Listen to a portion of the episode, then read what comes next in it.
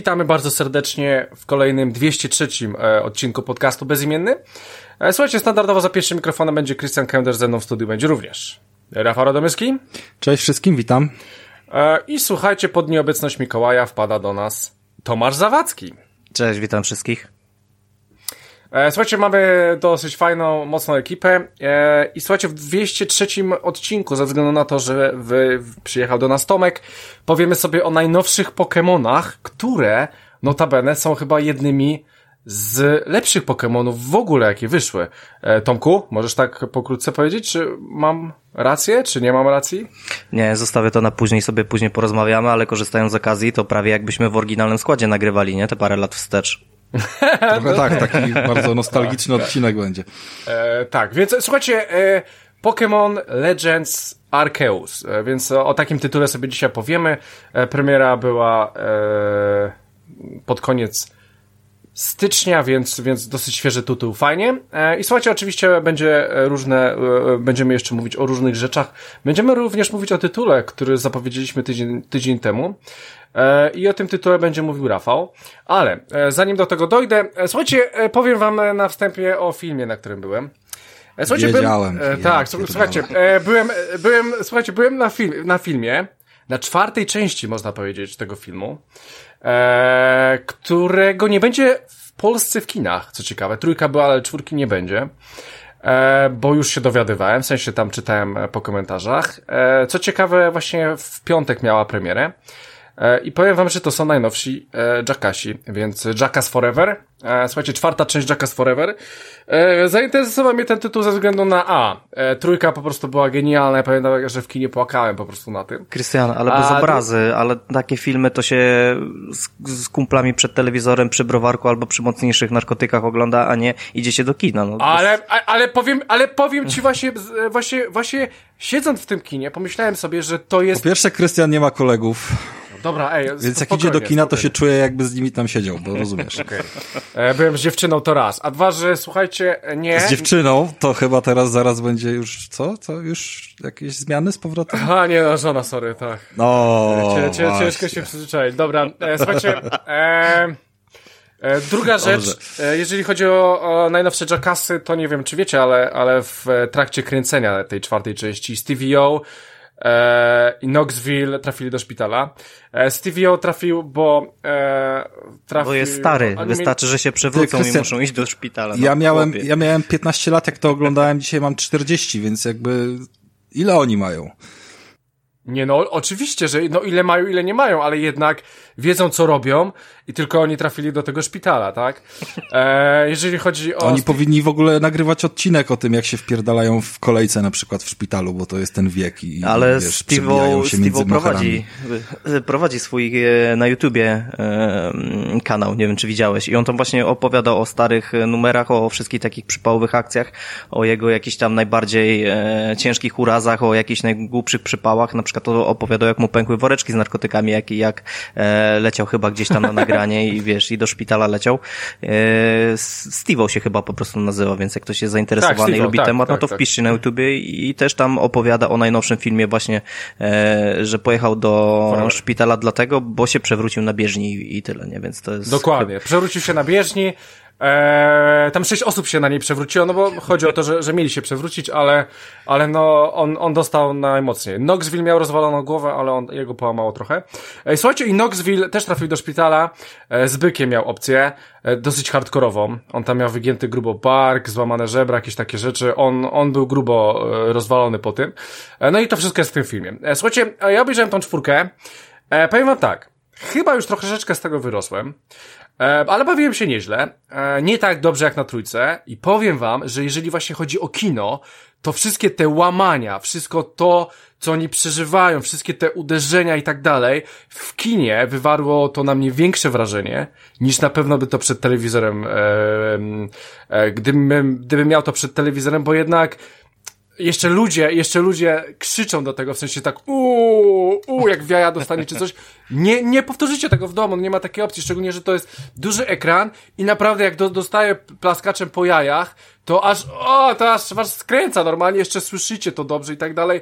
Nie, nie, nie oddacie, nie oddacie takiego efektu w domu, no nie ma opcji. Ja nie mówię, że to jest film do e, kina, bo i tak nie pójdziecie do kina, aha, ale, ale jest to dodatkowy efekt, którego nie uświadczycie w domu, na 100%. E, więc słuchajcie, ja myślę, że to jest film oczywiście tylko i wyłącznie dla fanów. E, powiem wam, że chyba na, to było najbardziej hardkorowe, co kiedykolwiek oglądałem. Bardziej tu było, e, bardziej były bardziej hardkorowe rzeczy, niż takie, w którym e, mogłem się pośmiać. E, znaczy, te do śmiania też było spoko, ale, ale no, ja pierdolę. No, po prostu chyba już, już niczego więcej nie wymyślą. Oczywiście w, stale, w starej, w starej e, swojej formie e, rozpierdalania było co niemiara, no i ogólnie było super. E, więc ja jak najbardziej polecam, ale chyba raczej tylko fanom. E, w ogóle nawet sporo osób było w kinie, aż się zdziwiłem. Prawie pół sali było. E, więc Jackassy e, dalej, dalej, dalej wydaje mi się, że w formie, ale chyba już więcej tego nie będzie. E, no, no dobra, to, to tyle chciałem powiedzieć, więc słuchajcie, mm, więc chłopaki byli mocno pokrzywdzeni, e, na, na szczęście nikt nie ginął, ale ja wiem, że e, Tomek ginął bardzo dużo chyba w najnowszym roguelike'u. W sumie nie takim najnowszym, ale chyba dalej całkiem świeżym. Dev's Door, Tomku, opowiedz troszeczkę o tym tytule, bo ściągnąłem i wygląda zajebiście.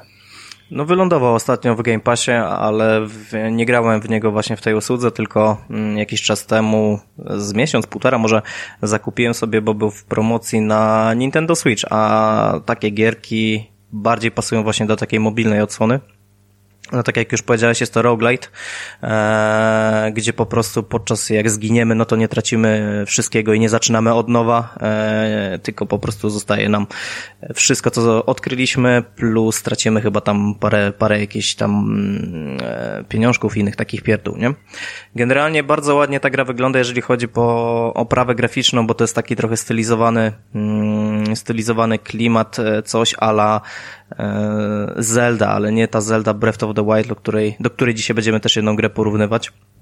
Tylko bardziej o, te o, staroszkolne, takie właśnie Zeldy z widokiem od góry. E, coś ala cel shading, taki pikselowaty, e, pikselowaty świat. Co jest fajne, chodzimy krukiem. Chodzimy krukiem, jesteśmy ptakiem czarnym, małym z mieczem, później odblokujemy inne dodatkowe oręża. E, jest taki luźny klimat, tak? No, kruk to jest ten taki zniwiarz, który po prostu musi iść i e, złapać dusze, które uciekły i nie chcą po prostu e, przedostać się do miejsca, gdzie powinny i my po prostu pełnimy rolę tego, e, tego przewoźnika, tak? E, co jest fajne w tej grze, progres. Bardzo fajny progres jest, gdyż e, nie czujesz, że stoisz w miejscu. Nie wiem, nie wiem jak pamiętacie, może um, są takie gry, w których gracie, gracie, gracie i nie czujecie kompletnie zero progresu i to po prostu bardzo demotywuje. A tutaj jest to no, bardzo e, fajnie zrobione. No, tak, tak. no Krystian, e, nie wiem, pamiętasz jakąś grę, w którą no, tak tak, jest... tak, no chciałem powiedzieć, że Elite na przykład, nie? Latasz z tym statkiem tak bez sensu i po prostu no dobrze, zero, ale zero progresu. No. Elite Dangerous to nie jest roguelite, tak? Albo roguelite. A, aha, okej, okay, sorry, no tak, to tak. No, pomyliło mi się, tak. Znaczy, e, pamiętam, że, że dużo tego typu e, rzeczy, e, ten progres jest dosyć mały. Ostatnio chyba nawet odpaliłem spelanki. E, o, o, dobry, bardzo dobry przykład właśnie. No, więc e, tam wydaje mi się, że ten progres, e, poza twoim skillem oczywiście, e, no to tam chyba ten progres nie jest jakiś taki zauważalny, nie? No, a jeżeli chodzi o skilla, no to gra z jednej strony jest skillowa, a z drugiej strony nie aż tak bardzo, gdyż e, nie mamy jakiegoś dużego repertuaru e, ciosów czy kombinacji, e, jeżeli chodzi o walkę. Praktycznie wszystko robimy jednym guzikiem do walki, a drugim do uników. Następnie mamy takie zdolności specjalne jak łuk, rzucanie bomby i tam chyba jeszcze jakieś inne pierdoły, które właśnie się odblokowują i one, jak w staroszkolnych Metroidvaniach, pozwalają nam przejść po prostu dalej i zobaczyć kolejne etapy. Dlatego e, nie stoimy w miejscu, tylko jeżeli odblokowujemy nowe, nowe narzędzie, no to od, otwiera nam się kawał kolejnej mapy, możemy przejść i po prostu czujemy ten progres, nie? Z tego co widziałem, z tego co widziałem, to, to gra jest, jest na jakieś około 20-30 godzin, więc e, można powiedzieć, że jestem w trzech czwartych gry. E, no i też dużo grałem w tą grę jadąc do Warszawy na te pamiętne spotkanie na którym nie Czyli gra jest prosta, czyli, czyli gra jest łatwa.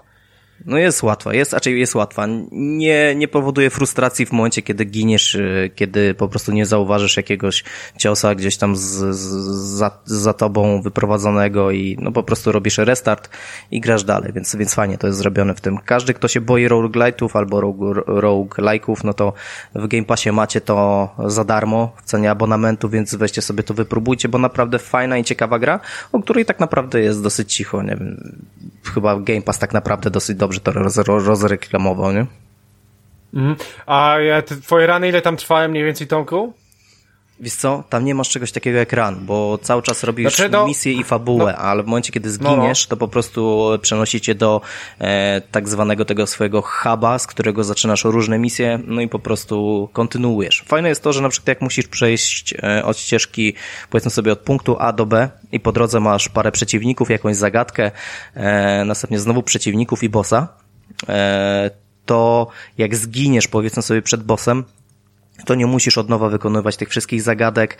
E, z przeciwnikami po prostu możesz przebiec przez nich i bezpośrednio do bossa pójść, więc skraca się praktycznie cała ta mozolna walka, którą za pierwszym razem musiałeś dokonać, żeby dostać się do, do no, bossa takiego, tego etapu, nie?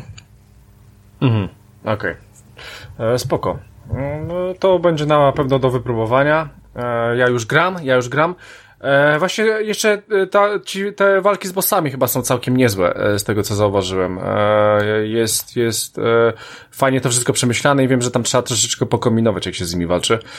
Co bardzo lubię, że to nie jest takie, wiesz, normalne, a że, że podchodzisz i zabijasz, tylko po prostu trzeba pokombinować. Chyba każdy boss tutaj jest zupełnie inny, nie? Chyba, tak, tak, każdy tak jest inny, ale każdy się opiera na schemacie i tak naprawdę trudnością w tej walce nie jest po prostu twój skill albo fart y, podczas walki, tylko to, czy w pewnym momencie skumasz, jaki jest y, moveset tego, tej, tej postaci i co trzeba zrobić, żeby przerwać po prostu jakieś tam ładowanie ataku, czy e, otworzy się okienko, żeby wyprowadzić parę ciosów, także nie musisz mhm. się martwić o umiejętności, tylko po prostu musisz dobrze patrzeć i zaobserwować, jakie, jaką rutynę ma ten boss podczas grania. Co ciekawe mi się wydaje, że nawet chyba Rafał mógłby spróbować Death Door, bo... Rafał? No, bo właśnie Rafał nie grywa na ogół w takie gry, a myślę, że no. jakby chciał podejść do tego gatunku, to Death Door to jest właśnie takie bardzo fajne i łatwe wejście. Nie wiem, Rafał, zagraj na następnym odcinku, ja opowiesz. Grałem, grałem w Dead Cellsy sporo, grałem w Children of Morta, całe przeszedłem, jakby to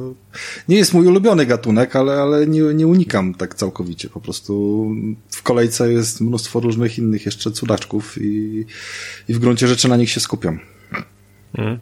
E, tak. E, ja już mam wciągnięte, ja będę w to grał, ale no na razie e, mówię. Na, na razie Dobra, ty tylko ściągasz i tak tytuł. nic nie grasz i potem z jakimś kinem kurwa przychodzisz mi tutaj, więc już e, zmiłuj się. Dobrze, zmiłuj dzisiaj, się. dzisiaj nie powiem o żadnym filmie. E, dobra, e, więc słuchajcie, gra jest e, e, gra jest przepiękna, Death's Door jest przepiękny i słuchajcie, równie przepiękny jest tytuł, który Słabo, że nie wpadł do ciebie Rafał na premierę, tylko dopiero teraz, jak dostałeś te pudło. No, w sumie to jest twoja sprawa, ale jeżeli coś jest zajebistego, to od razu bym tam brał, szczególnie na moją ulubioną konsolę, ale to już jest twoja sprawa. E, więc opowiedz troszeczkę o tej Kenie. Bridge of Spirit, w końcu pograłeś po półrocznej, e, no dobra, może nie półrocznej, ale tam po czterech no, miesiącach. Myślę, że trochę przesadzasz, bo tam i tak jakby było w co grać i była kolejka i, i to się gdzieś tam łączyło z No, ale to jest taki tytuł, gruby tytuł, jeden z lepszych co, to w zeszłym jest, roku na, na wiesz. To jest zdecydowanie ciekawy tytuł i, i jakby na wielu poziomach y, się wyróżnia. Y, nie jest to, to coś powiedzmy spektakularnego i, jakby wiesz, triple A taki w pełnej odsłonie, ale bardzo mocno do niego aspiruje. Natomiast y, no, traktuję taką grę jako, jako powiedzmy jakąś tam historyjkę, która jest mm, może jednorazówką, może będzie trzeba do niej wrócić, no w gruncie rzeczy wolę mieć coś takiego w pudełku i, i, i to jest bardzo ciekawe, że ta gra nie była w ogóle dostępna na premierę w wersji pudełkowej. Mniej więcej dwa miesiące później w okolicach y, tam końcówki listopada się pojawiła i również nie ma tej oficjalnej sprzedaży y, wersji pudełkowych u nas w kraju. Więc y, o ile Krystian pewnie jest w stanie ją sobie gdzieś tam w sklepie y, ogarnąć. No w, w Tesco tak, nie jest, no. W, w Tesco No, tak, tak, Nikt tak, tego tak, nie bierze. Ja, no. No No. No. Natomiast, e, żeby u nas to kupić, to trzeba znaleźć sobie jakiś sklep, który je przyimportował i, odsprzedaje, bądź jakieś używki Olixa również gdzieś tam pewnie z podobnych źródeł. W każdym razie, no, nie stanowi to większego problemu ponad to, że, że na okładce nie ma polskich napisów. Yy, Kena Bridge of Spirit w ogóle co to jest za gierka? Mm, to jest y, o tyle ciekawe, że to jest pierwsza gra studia, które no, de facto wcześniej zajmowało się tworzeniem y, i wciąż się zajmuje tworzeniem y, szeroko rozumianych animacji komputerowych pod jakieś filmy i tak dalej.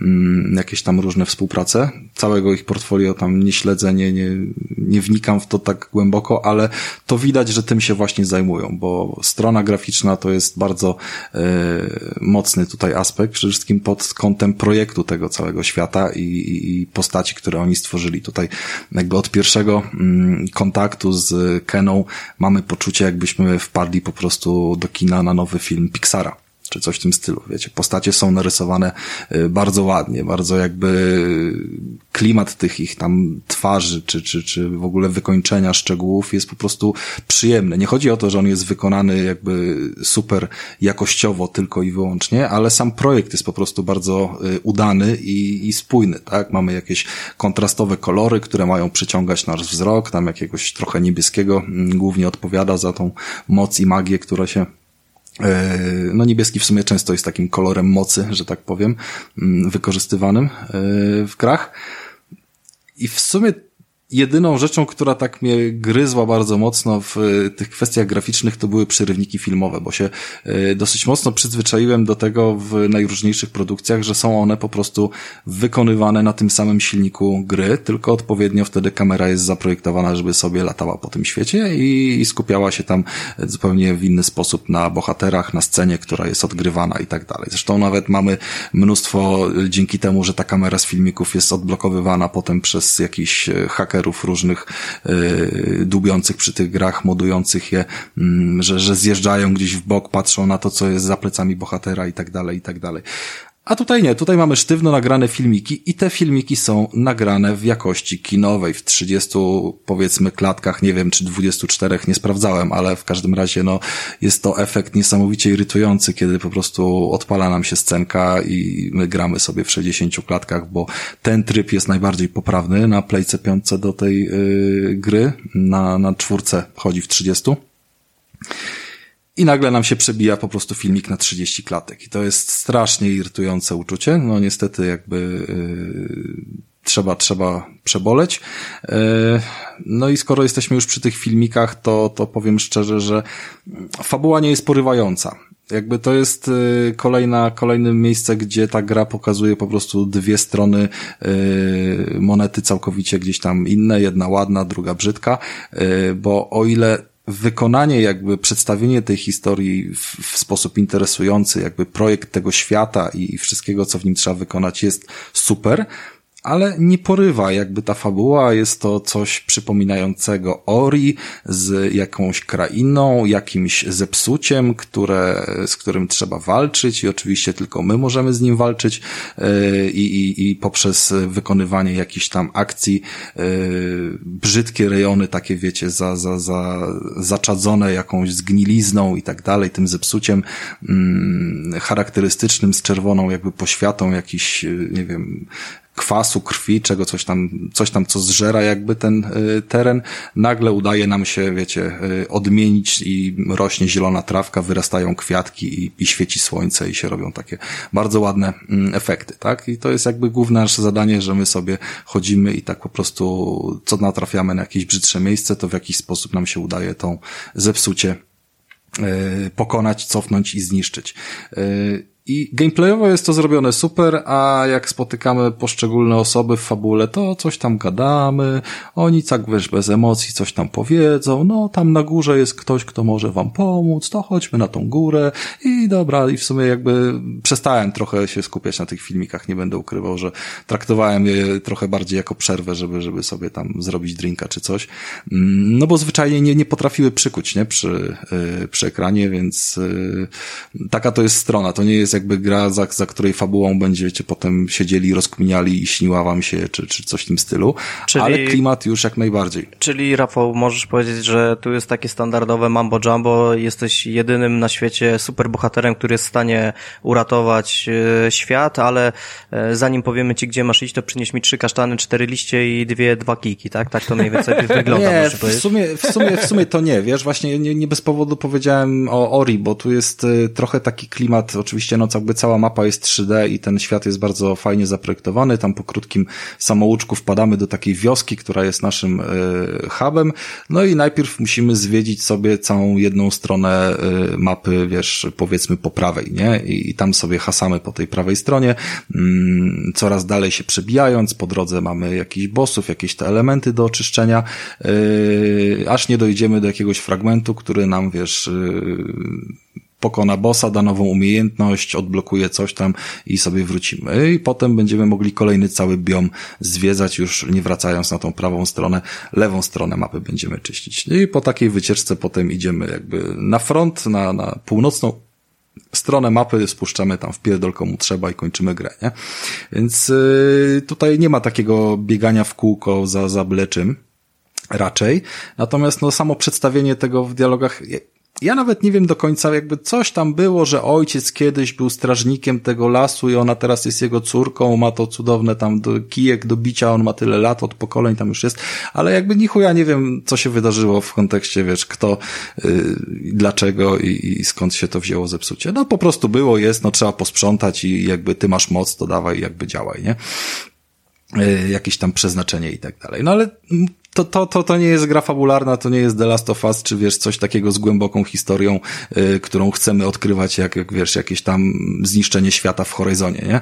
Y, natomiast bardzo dużo tu jest y, mechanik, które w sposób y, intensywny przyciągają cię do tej gry, bo mm, można to połączyć poniekąd y, z systemem jakichś zagadek logicznych, ponieważ poszczególne nasze mechaniki, jakby, które pozyskujemy i umiejętności, mm, zaraz jakby powiem o nich trochę bardziej szczegółowo, mm, poszczególnych miejscach, żeby wszystko jakby w miarę możliwości czyścić w najlepszy sposób i, i tym samym zdobywać więcej różnych znajdziek, yy, to musimy trochę się zastanowić yy, środowiskowo, a to możemy zrobić to, a to możemy jakby w ten sposób coś wykonać i tak dalej, i tak dalej. Więc jakby zwiedzanie świata przykuwa od strony takiej, wiesz, znajdźkowo-logicznej że jakby trzeba, trzeba dobrze jakby podglądać ten świat z różnej strony i, i, i czasami się okazuje, że wiesz, fajne rzeczy można zrobić yy, później, że gdzieś trzeba tam wrócić, jak już się coś odblokuje i tak dalej, ale tylko dla samego siebie, nie? To nie jest jakby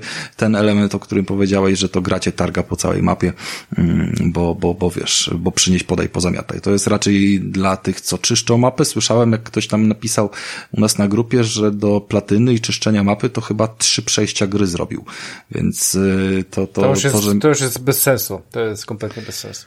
Mm, powiedział ten, co platyny kiedyś napierdalał we wszystkim, co się dało. Tak, ale już, już mi to Ale tylko te łatwe, tak? Tylko te łatwe. No, ciężkie też były, Rafał. No okej, okay, no ale jakby to jest 40 godzin, no jakby można poświęcić 40 godzin, jeżeli gra przejście pojedyncze zajmuje tam, nie wiem, 15, tak? To nie jest jakiś tam dramat. zajmuje 15, Rafał? Tak, to, to nie jest gra na 7 godzin. Moim zdaniem spokojnie można... Czyli jest, się... e, poczekaj, okej, okay, czyli jest e, dłużej się w nią gra niż w Ratcheta? E, w Ratcheta idąc swoim naturalnym rytmem, tak jak grałem, to miałem tam koło 20 i tutaj miałem chyba 18, bardzo porównywalnie to szło. To jakby, tylko że wiesz, no jakby ja się nie spinam na tym, żeby przejść tylko fabułę, tylko jakby jak gra mnie zachęci do tego, żebym czegoś szukał i, i zwiedzał ten świat, to będę go zwiedzał, tak? Jeżeli tego nie robi, to, to idę sobie po prostu przed siebie. Mhm. No więc jakby myślę, że porównywalnie tutaj tą długość gry można strzelić, no ale jakby nie długość gry jest przecież e, najważniejsza, tak? W tym wszystkim.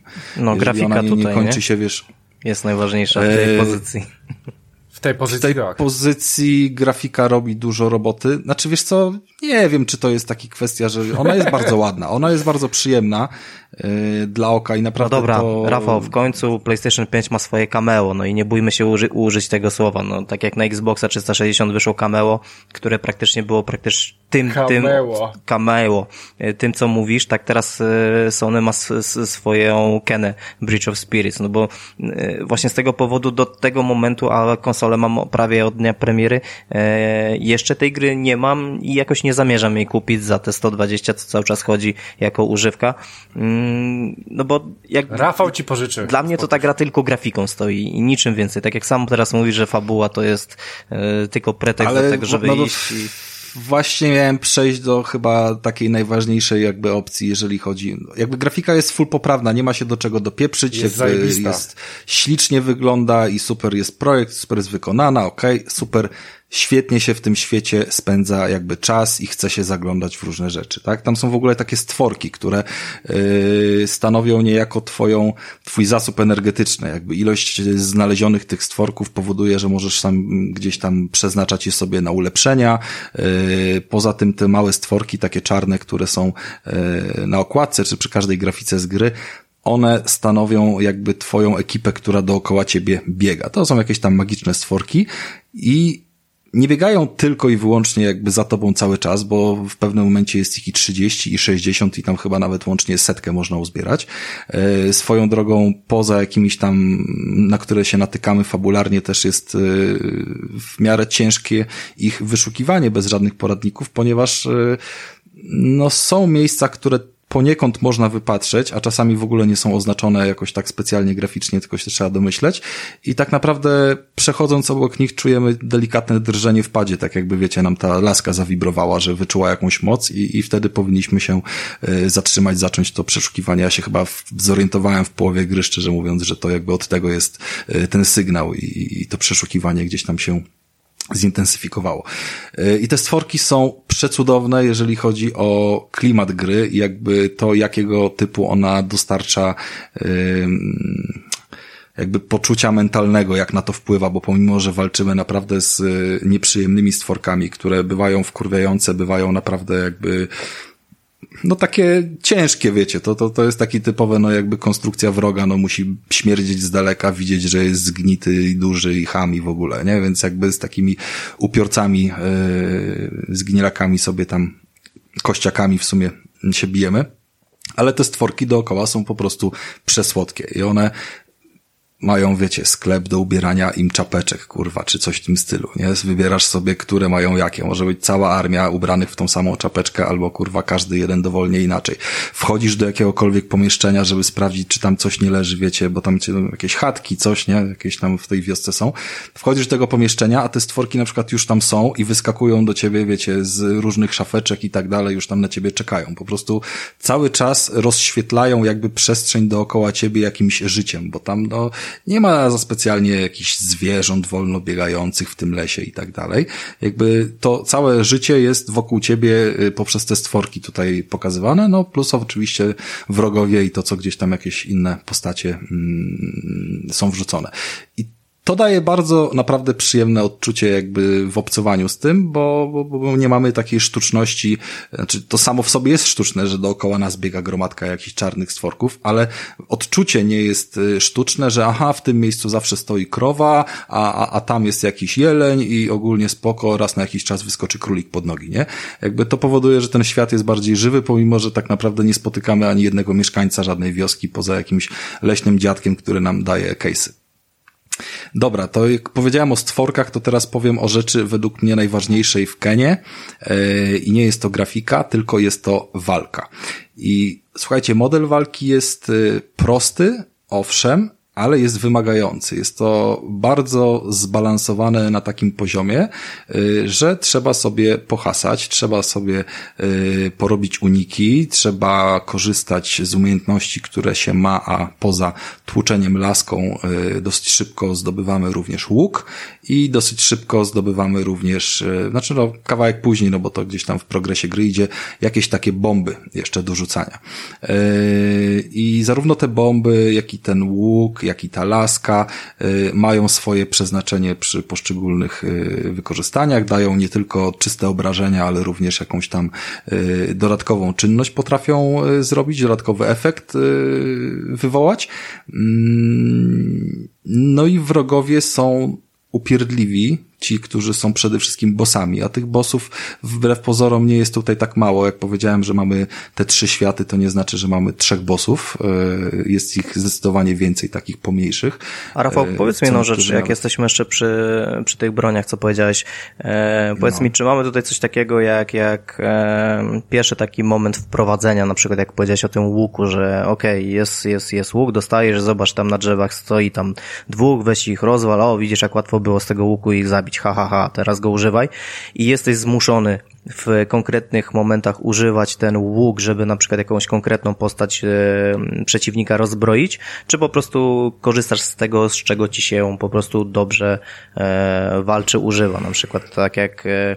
Znaczy nie, nie, nie, to jest ewidentnie tak, że musisz, jak, jak masz łuk, to nie możesz grać bez łuku, to jakby są miejsca, które są wymagane, bo, bo są miejsca wysoko pochowane, w które trzeba strzelać, żeby tam się załóżmy jakiś promień energii, mhm. wiesz, przeniósł z miejsca na miejsce i tego de facto tym łukiem przeganiasz, tak, bo on jest też taki energetyczny. Yy, we wrogów też bez łuku tak naprawdę wiele nie zdziałasz, bo pojawiają się wtedy mm, takie takie jednostki, które są powiedzmy dosyć ciężkie do ubicia, zadają duże obrażenia, ale mają na sobie coś w stylu takich e, kamieni z żywicy, czy coś w tym stylu, taki, jak powiedzmy, że to jest wybuchowy kamień, który wyrasta z ich ciała, nie? Mhm. I on ma załóżmy jednego na plecach, drugiego na łokciu, a trzeciego na brzuchu. I nie rozbijesz tego kamienia podchodząc mu normalnie, wiesz, e, z laski próbując zapierdzielić. Musisz po prostu zrobić odpowiedni unik i wtedy, kiedy on jest zamachnięty, załóżmy strzelić od tyłu mu mm, w czaszkę. To się oczywiście oczywiście przydaje w połączeniu ze slow motion. Tam slow motion też jest y, y, do rozwinięcia w jakichś update'ach y, zdolności postaci, plus jest bardzo na stałe jakby jest wbite, jeżeli celujemy podczas skakania czy spadania, więc jakby dochodzi nam element takiej pseudolinki, tak? Są takie kwiaty magiczne, mm, charakterystyczne bardzo, które tak jak w raczecie po prostu miałeś oznaczone, że linkę tylko w tych miejscach możesz użyć, to tutaj robisz to samo, tylko nie jest pod przyciskiem, a musisz jeszcze dodatkowo wycelować z łuku i wtedy cię przyciąga do niego jak linka. I są miejsca, że trzeba tak robić lecąc e, cały czas w powietrzu między trzema kwiatami i dosyć dynamicznie i szybko, więc e, czasami wymagające są dosyć te wyzwania. Yy to się wszystko naprawdę bardzo ładnie składa. Te jakby wszystkie umiejętności, yy, których jest mało, ale łatwo się w nie wgryźć.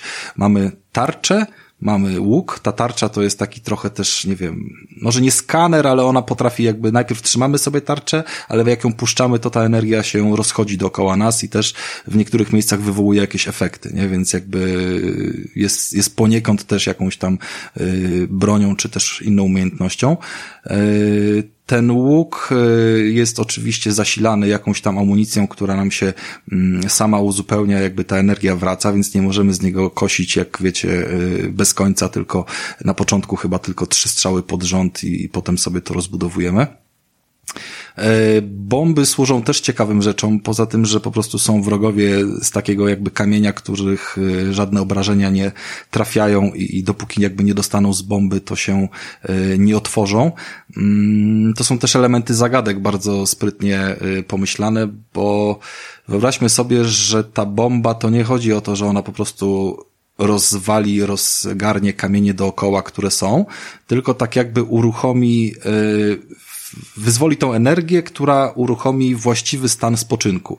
Czyli grupka kamieni jakichś tam e, leżących sobie na ziemi, gdy my rzucimy e, w nich tą bombą, to one po prostu ułożą się nam w jakiś most, tak? I z tego się robi kolejna e, rzecz, która pozwala zarówno przy walkach z wrogami, jak i podczas zwykłej eksploatacji terenu mm, odkrywać różne elementy, bo czasami oczywiście te bomby trzeba rzucać po sobie albo w odpowiedniej kolejności, szybko, wolno, mieszać jakieś to, wiecie, jedno z drugim, żeby dostać się tam, gdzie chcemy. No i faktycznie, no czasami w ogóle na początku nie widać, gdzie się mamy dostać i, i co chcemy zrobić. Trzeba to kombinować jakby yy, z kilku stron. Więc to, to jest dobry projekt. Jakby pod tym kątem sprawiał mnóstwo satysfakcji.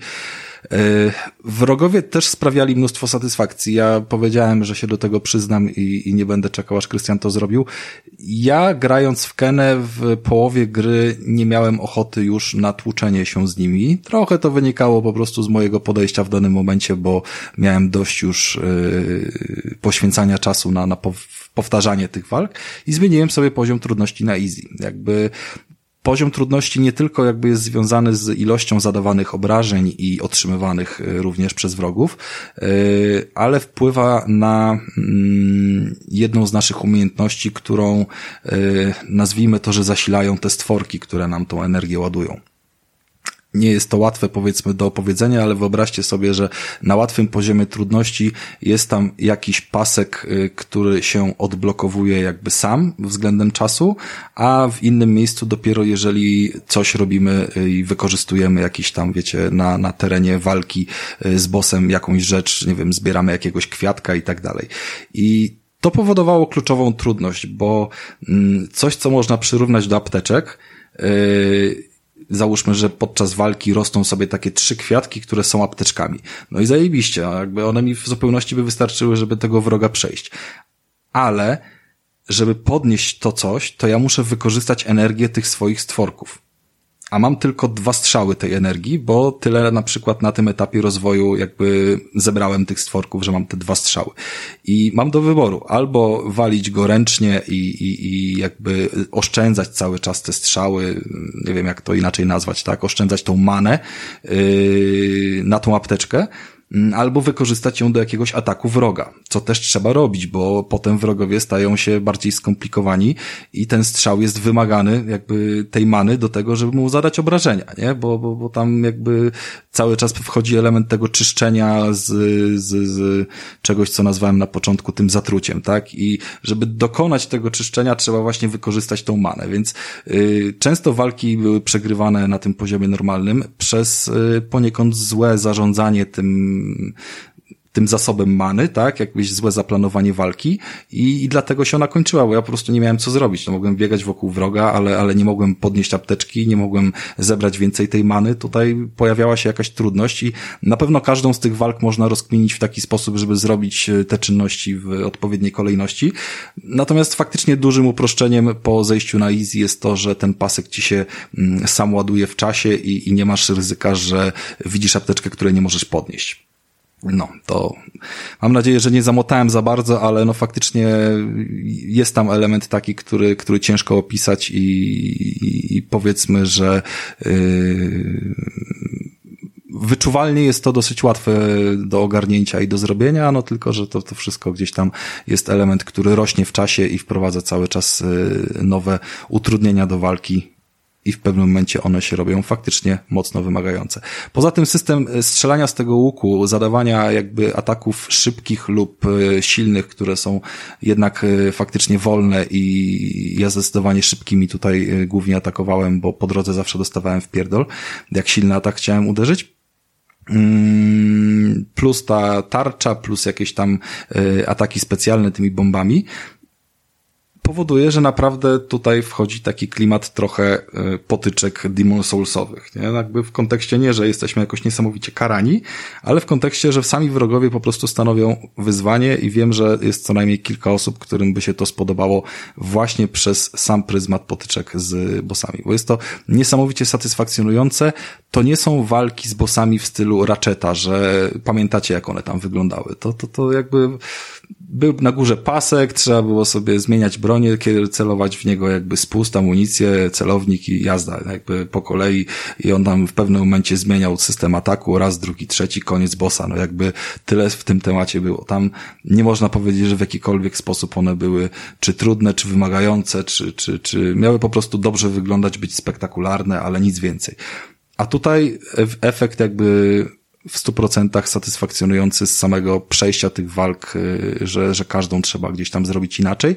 No i wrogowie też mieli takie projekty, które mi przypominały yy, może nie tyle, że przypominały, co właśnie kojarzyły mi się z takimi projektami, które widywałem w tych grach, których jakby zaznaczam, że nie jestem żadnym specjalistą, bo nie ukończyłem żadnej, ale wiecie, no tu mamy jakąś latającą postać i w ogóle musimy ją ściągać na ziemię z tego łuku, gdzieś jakieś wrzucać siatki i wyrywać ją z rytmu. Gdzie indziej typowego tanka, ale jakby każdy wygląda inaczej, każdy jest od nas 10 razy większy i, i w gruncie rzeczy yy, ma to swój klimat i, i przy każdej z tych walk kończyłem faktycznie zgrzany i, i łapy spocone i chwila przerwy, nie? Niezależnie nawet tam, dobra, no wiadomo, po zmianie poziomu trudności było, yy, były łatwiej, ale jakby nie były wcale mniej emocjonujące. No i się trochę dzięki tym yy, walkom z bossami poginęło, co, co też jakby dawało dawało trochę frajdy z tego tytułu, że się go nie przechodzi na jeden strzał. W ogóle uważam, że Kena dla osób, które szukają wyzwania takiego, żeby dać sobie trochę, wiecie, wycisku przy jakiejś grze, jest naprawdę świetnym tytułem, bo posiada bardzo dużo jeszcze takich yy, starć na przykład na czas, czy z jakimiś dodatkowymi yy, limitami, które po prostu służą do tego, że odblokujesz sobie za nie jakąś tam znajdźkę czy nową czapeczkę, ale no jakby do wymaksowania gry są i część z nich oczywiście jest do ogarnięcia w bardzo łatwy sposób, ale część na przykład powoduje, że masz konkretną walkę i w niej wszyscy padają od jednego strzała, łącznie z tobą, nie? Więc jakby tutaj żadne kody, poziomy trudności nie wchodzą w grę, ta walka musi się skończyć jakby tak jak y, musi od jednego strzała, trzeba zrobić odpowiednią pulę tam ataków i uników. Y, w innym musisz zrobić powiedzmy serię pokonania iluś tam wrogów w określonym czasie i to uważam za najtrudniejsze, bo nie można grać zachowawczo. Trzeba iść mocno na Jana i to jeszcze w taki sposób mm, wrogów jakby zataczać, żeby zadawać im jakieś yy, obrażenia obszarowe, bo lecąc po prostu typowo jednego za drugim, czy to z mieczyka, czy, czy z tej, tego kijkiem magicznym, yy, nie ma szans, że po prostu 30 się na przykład zrobi na przestrzeni tego czasu, czy tam 20, nie? Więc yy, nie bawiłem się we wszystkie te wyzwania, ale również trochę ich po tej mapie było mm, porozsiewanych i to jest taki naprawdę fajny, moim zdaniem, endgame, żeby jeszcze sobie poczyścić y, sporo tego wszystkiego. Niewykluczone nawet, że kiedyś może do tego wrócę, bo, bo w końcu po to gra leży na półce. Ja jeszcze, Rafa, słyszałem, że tam e, zagadki są i nawet niektóre są e, ciężkie, w sensie, że łatwo coś, e, łatwo coś przegapić i można się zamotać i, i szukać czegoś. Jak tam to wygląda? Myślę, że to jest kwestia mocno uzależniona od tego, jak ktoś y, potrafi patrzeć na tą przestrzeń trójwymiarową. One w gruncie rzeczy yy, wykorzystują po prostu miks tych różnych umiejętności, które posiadasz, więc na pierwszy rzut oka możesz nie widzieć w ogóle, wiesz, że tutaj coś jest, ale nie wiesz, jaki będzie efekt, ale no jeżeli pójdziesz krok do przodu albo zrobisz coś nieszablonowego, to znajdziesz jakby na przykład ten most do uruchomienia bombą, a potem mhm. jakiś teleport, a potem coś, no i kilka takich rzeczy w tej grze było, że można się było przy nich ładnie zatrzymać. Były takie faktycznie zagadki, że trzeba było ogarnąć sobie e, kilkanaście minut, żeby, żeby gdzieś tam przejść dalej. Mamy jeszcze taką umiejętność, e, nie wiem do końca jak opisać, bo to wszystko jest takie trochę dziwne, ale powiedzmy, mhm. że znajdujemy takie kwiaty, które są kwiatami z tą energią, którą my się tam zasilamy, nie? Tą niebieską. Yy, I my przy tym kwiatku możemy uruchomić sobie taką specjalną umiejętność yy, tych naszych stworków, że one się zbijają w jakąś energetyczną kupę i są tak naprawdę takim yy, duchem, dżdżownicą, kurwa, wygląda to jak trochę taki chiński smok latający na ziemi z jakimiś rogami wystającymi. No w każdym razie dodatkowa postać nam wchodzi i my ją kierujemy prawą gałką, a lewą biegniemy dalej naszą postacią. To powoduje taki trochę dziwny efekt kamery, bo ona próbuje cały czas jakby ustawić się w odpowiednim położeniu do obydwu postaci, żeby, wiecie, mm, móc, móc nimi sterować. Natomiast trochę się przy tym trzęsie i ten efekt ewidentnie im nie wyszedł, był, był niedopieszczony. Natomiast mhm. przez jakiś czas, dopóki mi się ta energia nie skończy, my tą drugą postacią możemy się gdzieś tam dostać i możemy y, zniszczyć trochę tego, y, tego, tego zanieczyszczenia, tak, tego skażenia. Y, no i to skażenie jak zniszczymy, to nam otworzy jakąś ścieżkę czy coś w tym stylu. Tylko, że ten nowy stworek ma oczywiście jakieś tam inne umiejętności w poruszaniu, nie umie skakać, więc to jest też kwestia, gdzie nim pójść, bo te tereny są takie w sumie otwarte, to są takie biomy trochę trochę ścieżki jest raczej, yy, znaczy inaczej.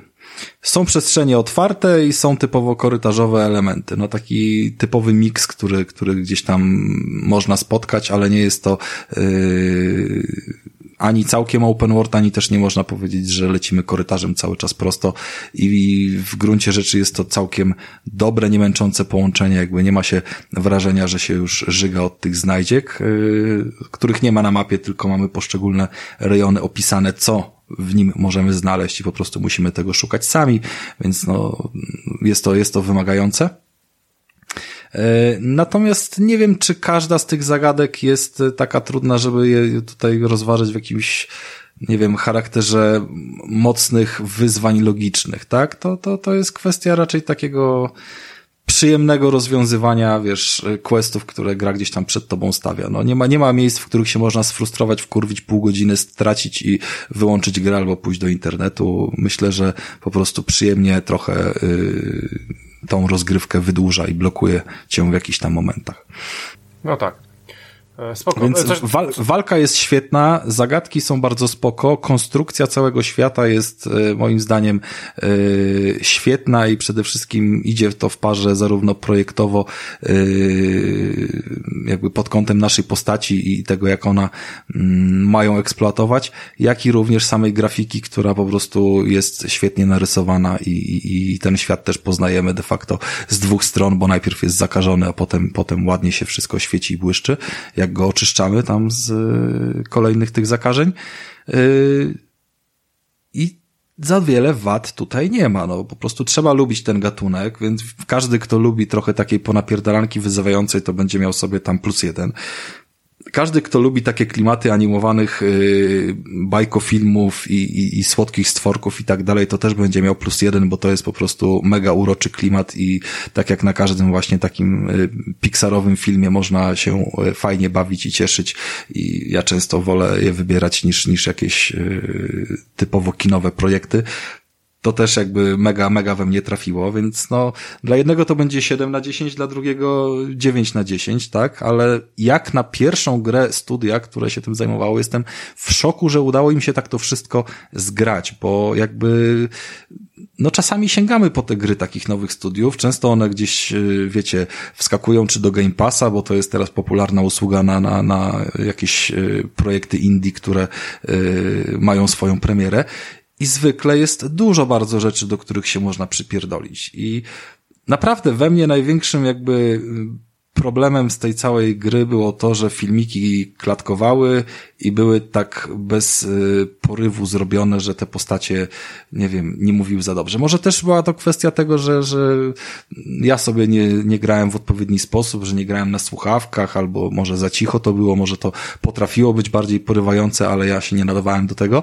Y, ale do, co do samej rozgrywki naprawdę nie miałem żadnych zastrzeżeń i jestem w ciężkim szoku, że y, coś takiego tutaj wyskoczyło niby stroce z podogona, a jest naprawdę, naprawdę świetnym tytułem. Y, liczę, że im się to odbije, na pewno wiem, że koszty produkty, produkcji się zwróciły i że będą pracować nad kolejną grą, to tak, do takiej informacji się już gdzieś tam dokopałem.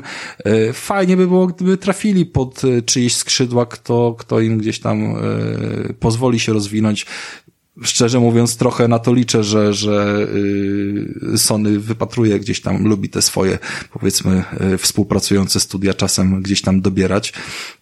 Ma taką gdzieś tam politykę wykupowania, natomiast no, fajnie by było, żeby wiatr w żagle im wiał, bo, bo to naprawdę była dobra robota. I, I niech ta gra gdzieś tam sobie kręci się lepiej. Podobno na PC są jakieś problemy y, wydajnościowe, no ale to, to już jak na tym jak na pecety przystało, ciężko sobie było inaczej, nie? No tak.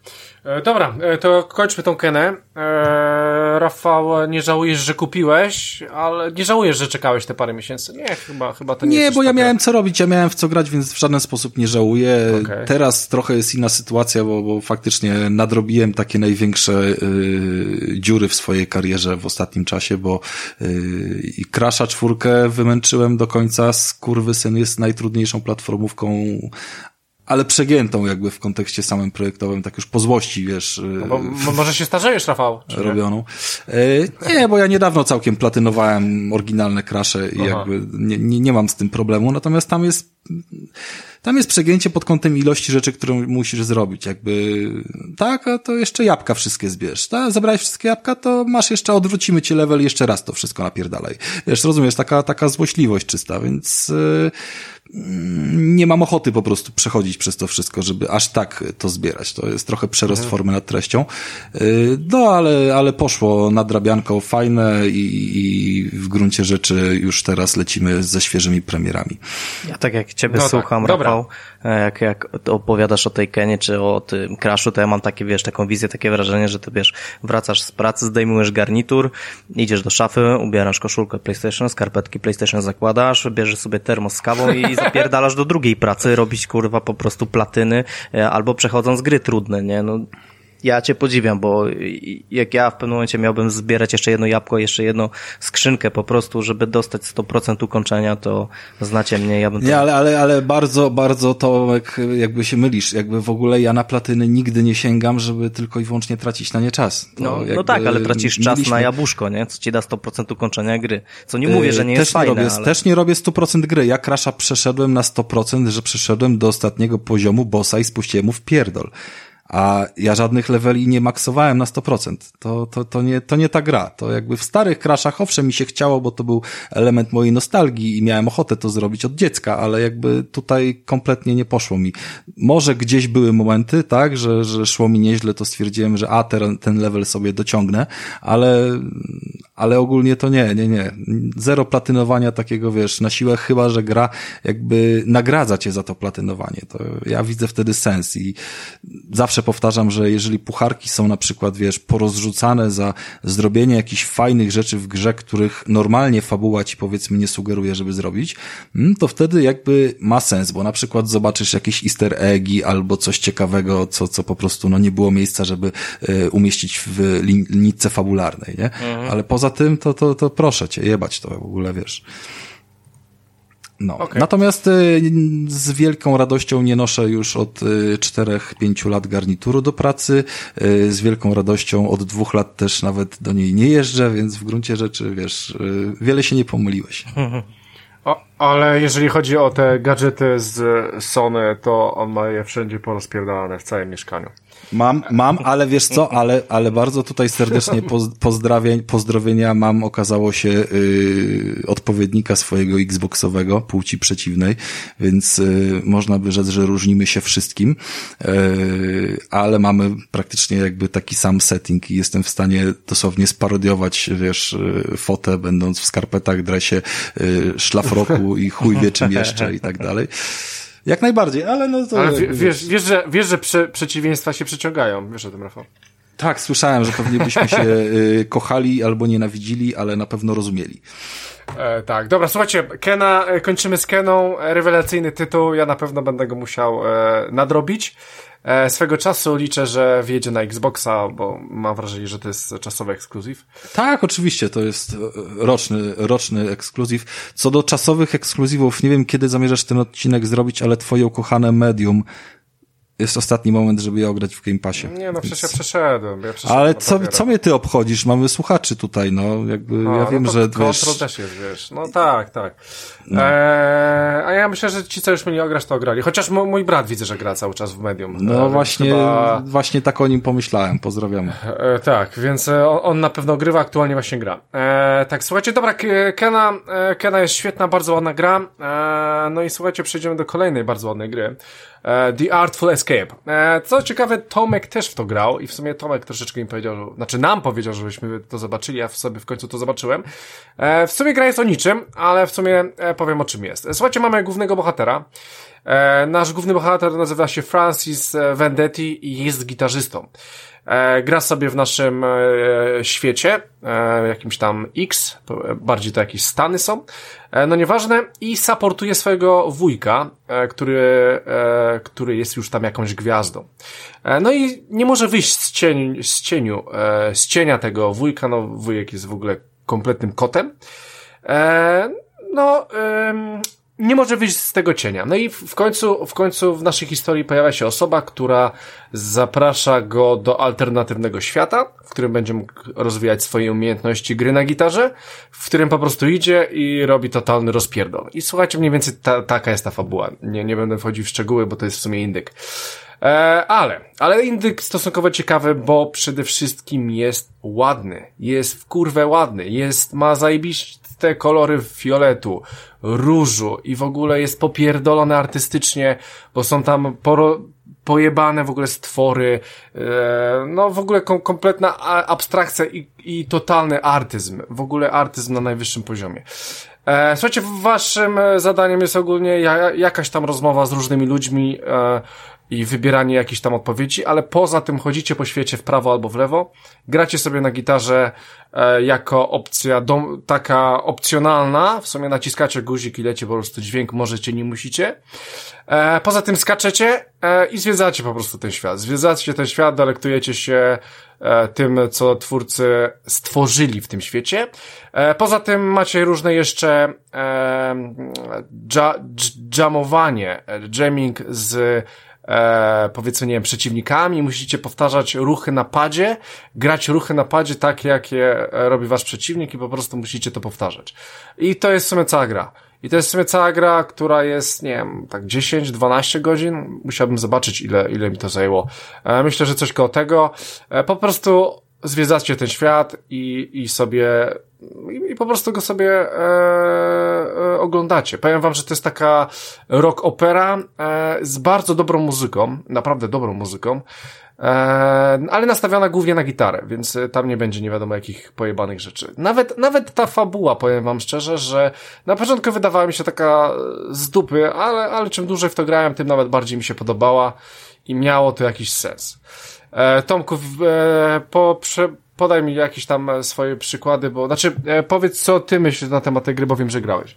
Znaczy ja w przeciwieństwie do ciebie, teraz taki będzie głos rozsądku, to ja po prostu tej twojej muzyki nie lubię, tej rockowej, jakieś tam, wiesz, gitary i inne takie pierdoły. No ale grałeś w taką grę, więc... No właśnie, ale grałem w taką grę i bawiłem się naprawdę fajnie i wszystkie te solówki, e, wszystkie, generalnie ta gra to jest jeden wielki soundtrack, nie?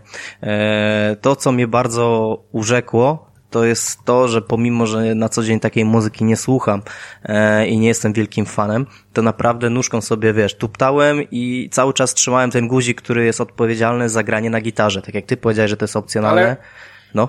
No, no, no. No. Nie, bo e, chodzi o to, że, że mówisz, że niby nie słuchasz i tak dalej, no nie? No. no ale wiesz, po pierwsze grasz w taką grę, po drugie z tego, co się orientuję, ostatnio byłeś na kulcie, więc e, e, nie wiem, no z jednej strony nie, ale z drugiej strony nawet na koncerty chodzisz takie, więc... Znaczy, wiesz co, ja jestem Tomek, otwarty coś... na różne doznania. coś tutaj tak? ściemniasz, no ale okej, okay, no mów. Ale chodzi o to, że jakbym miał wybrać, wiesz, e, taką czy inną muzykę, na pewno nie wybrałbym tej, która jest w tej grze i ogólnie, e, gdzie całe, cała fabuła się opiera właśnie na, na takiej muzyce. Mhm.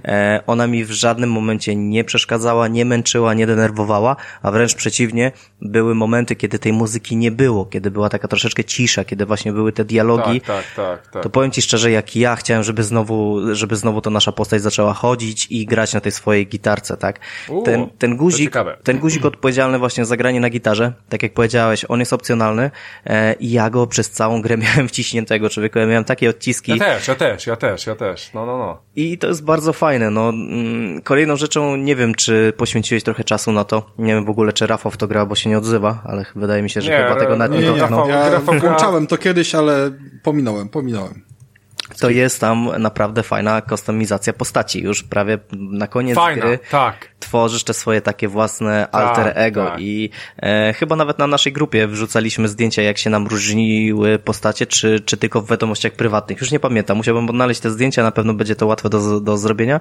e, i myślę, że dwie takie same postacie obok siebie e, by nie stały. A, nie ma opcji. A co oprócz tej gry jeszcze można powiedzieć, no to jest samograj, Krystian. To jest typowy samograj. To jest... Samograj, tak, tak, tak, tak. Jest... W tej grze nie da się zginąć. Nie da się. Po prostu ją się przechodzi cały czas do przodu, do przodu, do przodu, zgodzę się. E, powiem Ci, że ta kustomizacja właśnie wchodzi troszeczkę późno, bo faktycznie ona jest tak w dwie trzecie gry, nawet bym powiedział tak w 70% i, w, i dopiero wtedy można sobie coś tam porobić. Ale jest to e, zrobione Szkoda, dlatego, że, tak... że, właśnie przez całą grę musisz odnaleźć swoją taką tożsamość, te, no te tak, twoje ukryte tak, alter ego, ja nie? Tak, tak. E, tak, e, jeszcze e, Tomek powiedział jeszcze przed nagraniem nam e, mówił, ja, ja to e, oczywiście potwierdzę, słuchajcie, gra jest idealna na Ambilighta. E, słuchajcie, no po prostu tamte kolory się wylewają z tego. To, to jest gra, mówię, typowo artystyczna i tam mamy naprawdę różne ładne barwy i powiem wam, że telewizor no po prostu e, jest pojebany. Ten Ambilight jest pojebany i super to wygląda, więc osoby, które mają Ambilighta e, mogą sobie dać spokojnie pół punkta, czy nawet punkt do, do wizualizacji, bo po prostu to wygląda przepięknie. E, faktem jest, że niektóre rzeczy są strasznie pojebane, te stwory i to wszystko, ale ma to swój urok, myślę, że ma to swój charakter i w sumie o to chyba, e, o to chyba twórcom chodziło. E, to to chciałem powiedzieć i jeszcze druga rzecz, tak sobie pomyślałem, Tomek, że to chyba jest taka idealna gra do pewnego kącika.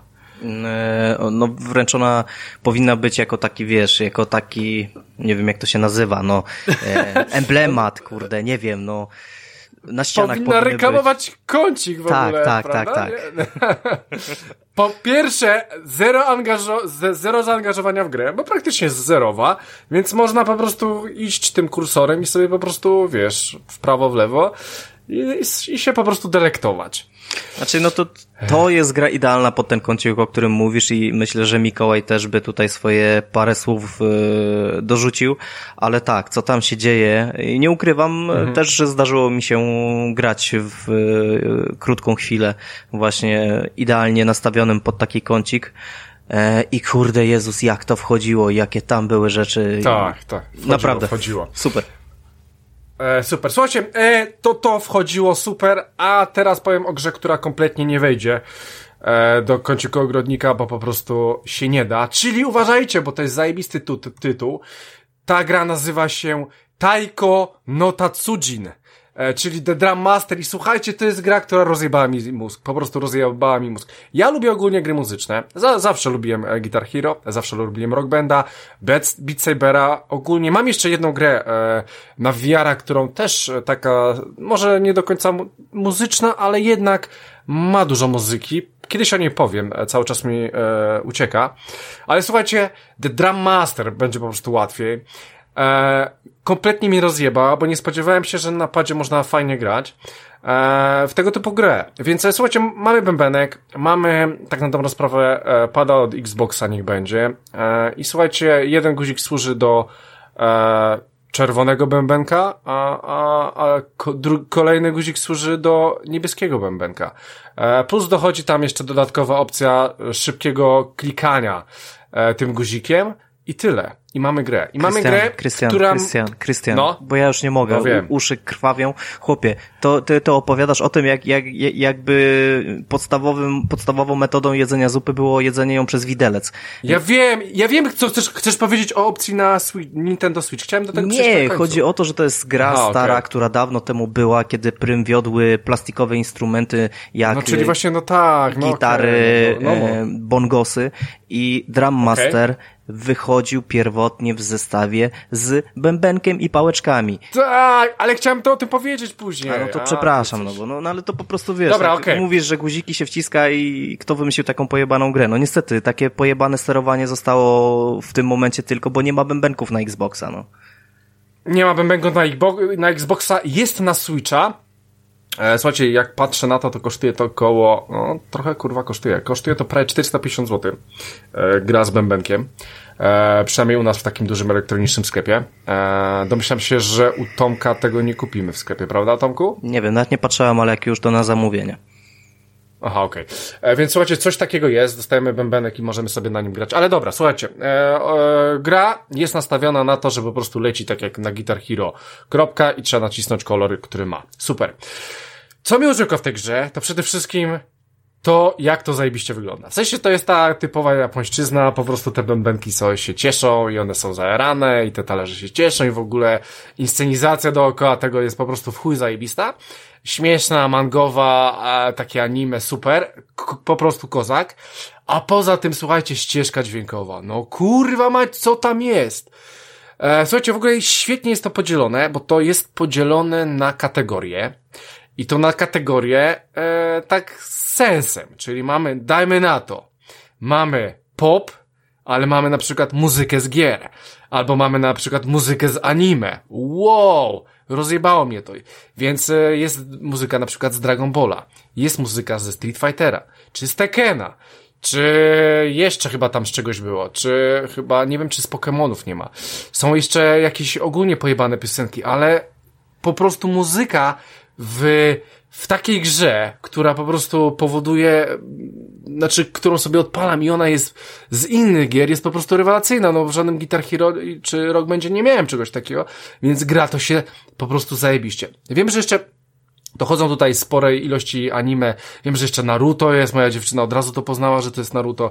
Ja akurat Naruto nie oglądałem. Więc ogólnie ta muzyka jest zupełnie inna niż w normalnych muzycznych grach, ale właśnie przez to jest zajebista. Może oczywiście w jakimś tych pojebanych japońskich e, e, grach do tańczenia to pewnie, pewnie coś takiego występuje, ale ja nie jestem z tym zaznajomiony. E, idę bardziej w mainstream i to jest coś naprawdę zajebistego. E, powiem wam, że gra jest trudna w sensie klika się tym, tym padem, te guziki, jest spoko na normalu, ogólnie na normalu jest luz, na hardzie już jest trochę ciężko, a na najwyższym poziomie jeszcze nie zrobiłem nic, E, no i niestety czytam, że na tym najwyższym poziomie, no to jeżeli bez bębenka jesteś, no to, to możesz tego w ogóle nie przejść, nie? Więc, no szkoda, szkoda, szkoda, aczkolwiek ja jeszcze będę sobie w to oczywiście grał.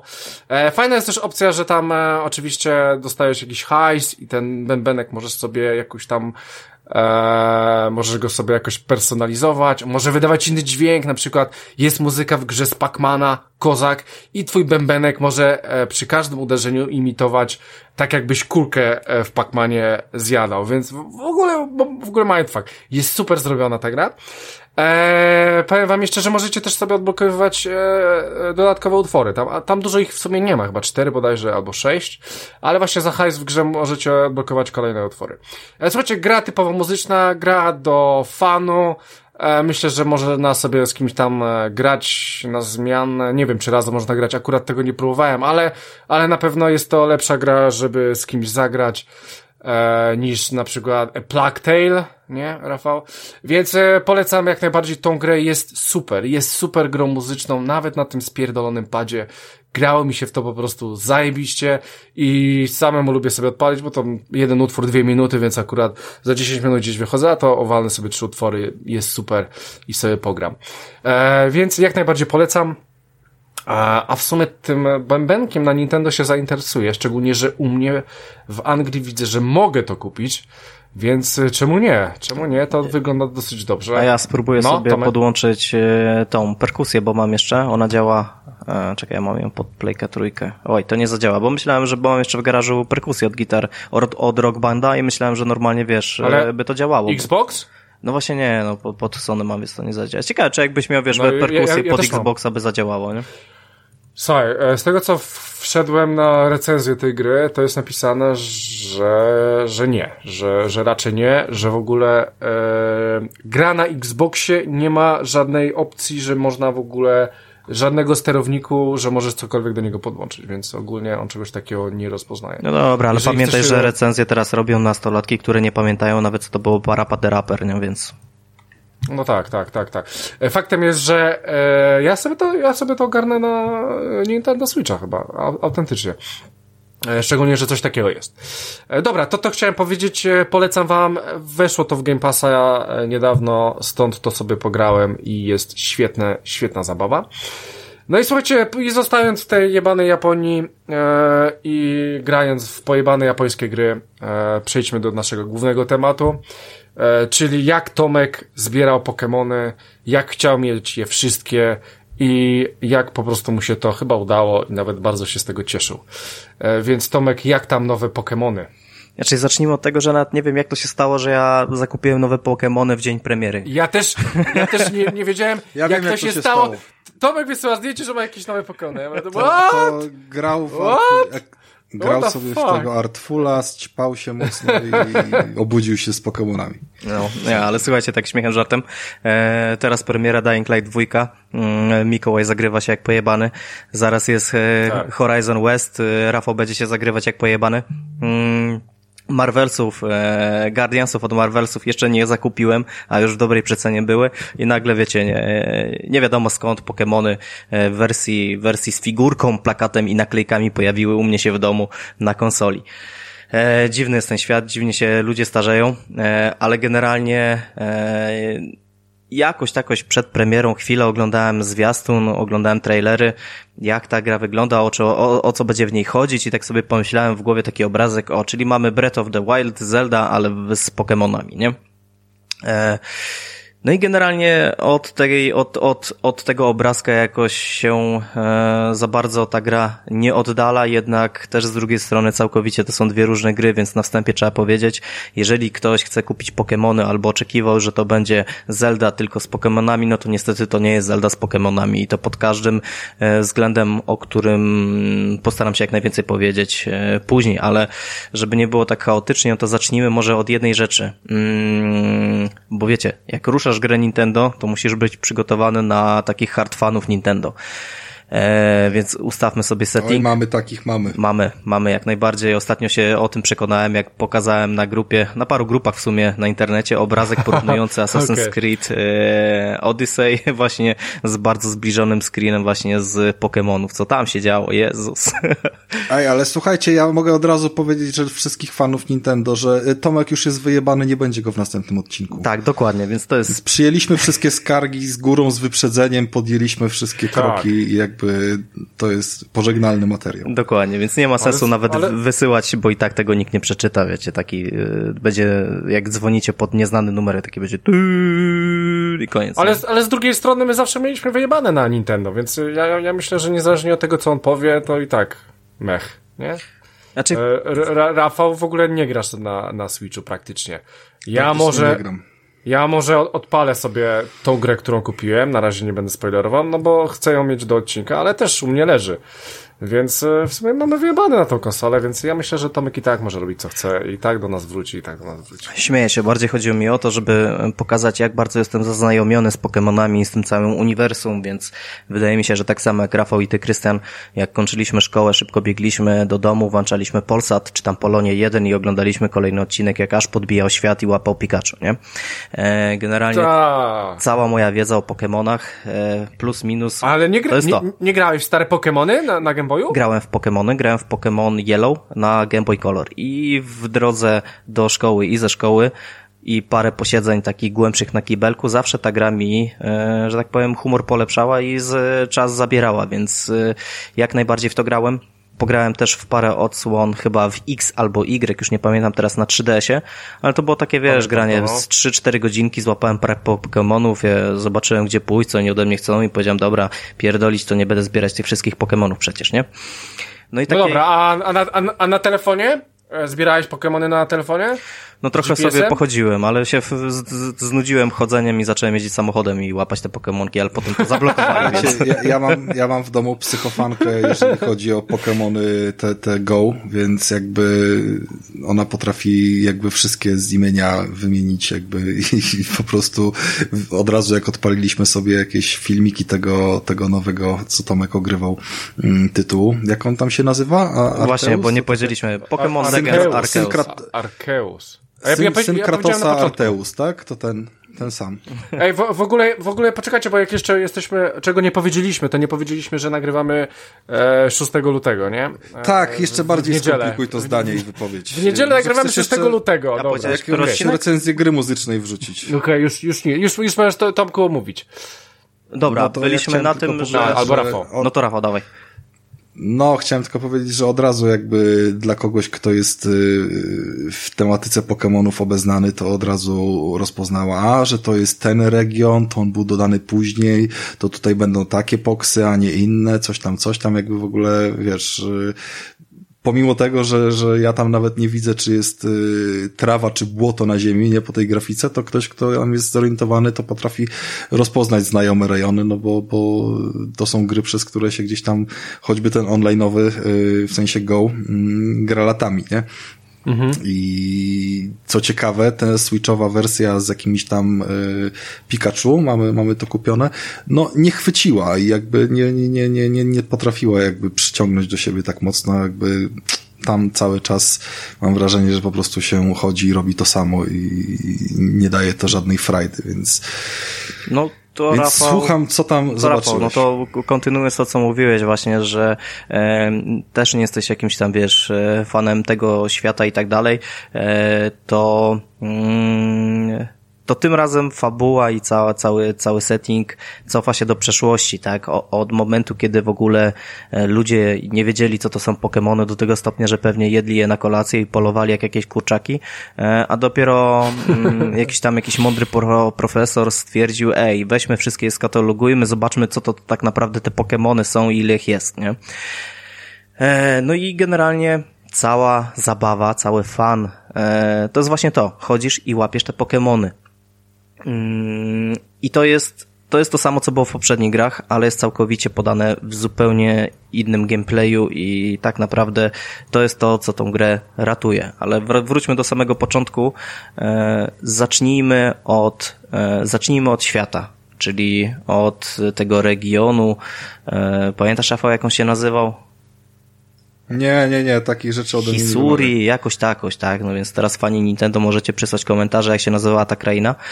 Ehm, ten świat nie jest otwartym światem, jak, jak wielu by się wydawało, e, patrząc po tym, o, Zelda, Zelda z Pokémonami. Nie, to nie jest otwarty świat. Mamy, mamy takie huby e, w stylu Monster Huntera, nawet można powiedzieć mamy taki centralny hub, gdzie mamy wszystkie swoje sklepy, e, wszystkie mm, funkcje potrzebne, aby wyposażyć się w Pokémony, wyposażyć się w przedmioty, żeby przyjąć misje, e, żeby powymieniać się Pokémonami, żeby nauczyć się nowych ciosów i tak dalej, i tak dalej. I właśnie z tego huba idziemy na kolejne regiony. Tych regionów chyba z tego co pamiętam jest pięć, Udało mi się odblokować trzy, bo jestem w okolicach 20 godziny gry. Jeszcze nie udało mi się tej gry skończyć i raczej nie skończę, e, ale o tym może później. E, więc można powiedzieć, że jestem troszeczkę więcej niż e, połowa, połowa gry, połowa fabuły. Mm.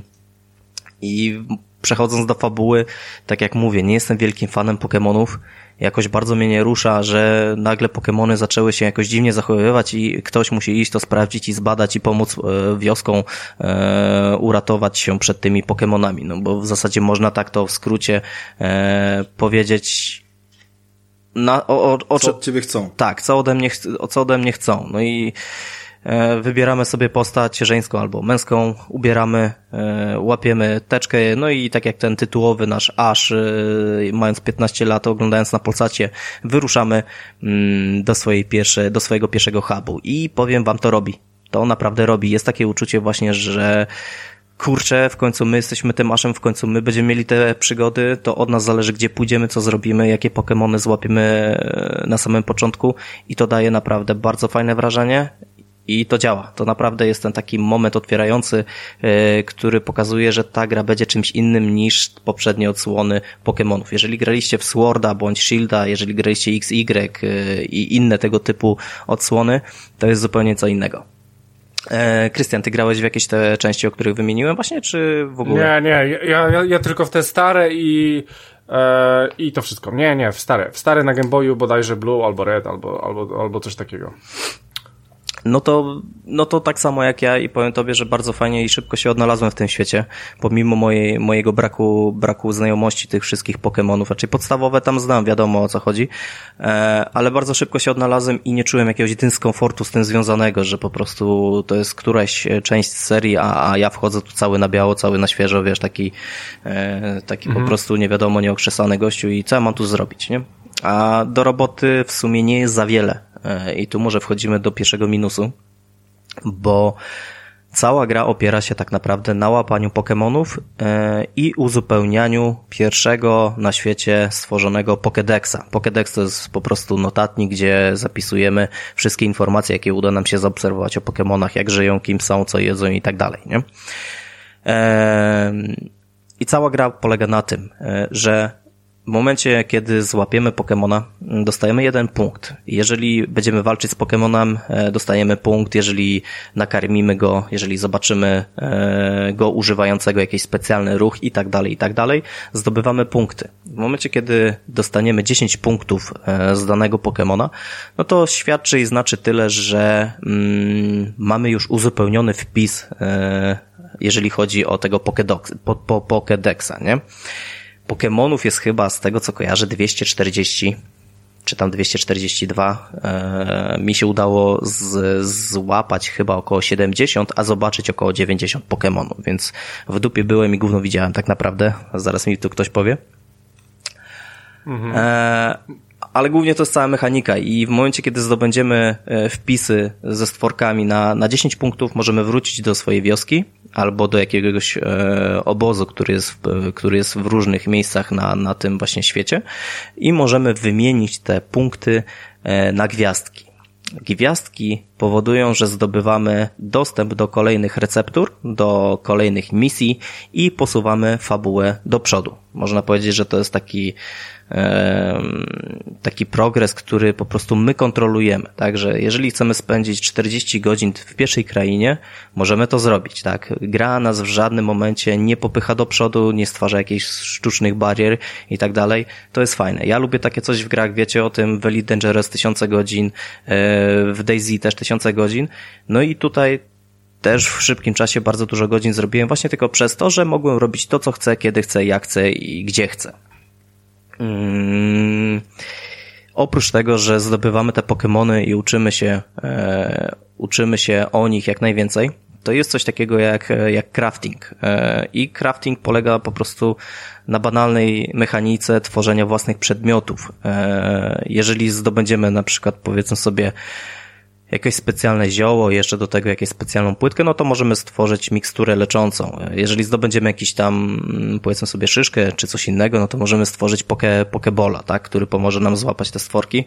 E, I jest to bardzo fajny crafting, to nie jest taki skomplikowany crafting, chociażby jak, nie wiem, teraz tak ciężko mi przypomnieć sobie jakąś taką grę, gdzie był jakiś taki crafting, no e, nie jest to The Forest na przykład, Rafał, jeżeli wiesz o co chodzi, tak? E, jasno, wiem, wiem, jest wiem. jasno i klarownie wszystko pokazane, jak co trzeba zrobić, żeby uzyskać odpowiedni przedmiot. Nie jest to, nie polega to na tym, że łączymy losowo To jest raczej po to, żeby sobie piłeczki zrobić, nie? Żeby po prostu nie musieć wracać do bazy na zakupy. Dokładnie, dokładnie, a fajne jest to pod tym względem, że jeżeli, jeżeli jesteś po prostu leniuchem i nie chce ci się zbierać po świecie tych wszystkich pierdół rozsianych, e, jeszcze bardziej niż w grze Ubi, to po prostu idziesz do tego huba i wymieniasz pieniążki, które zdobyłeś e, od profesora za wymianę właśnie e, spostrzeżeń Pokémonów, za złapane Pokémony, za te punkty, o których powiedziałem na samym początku.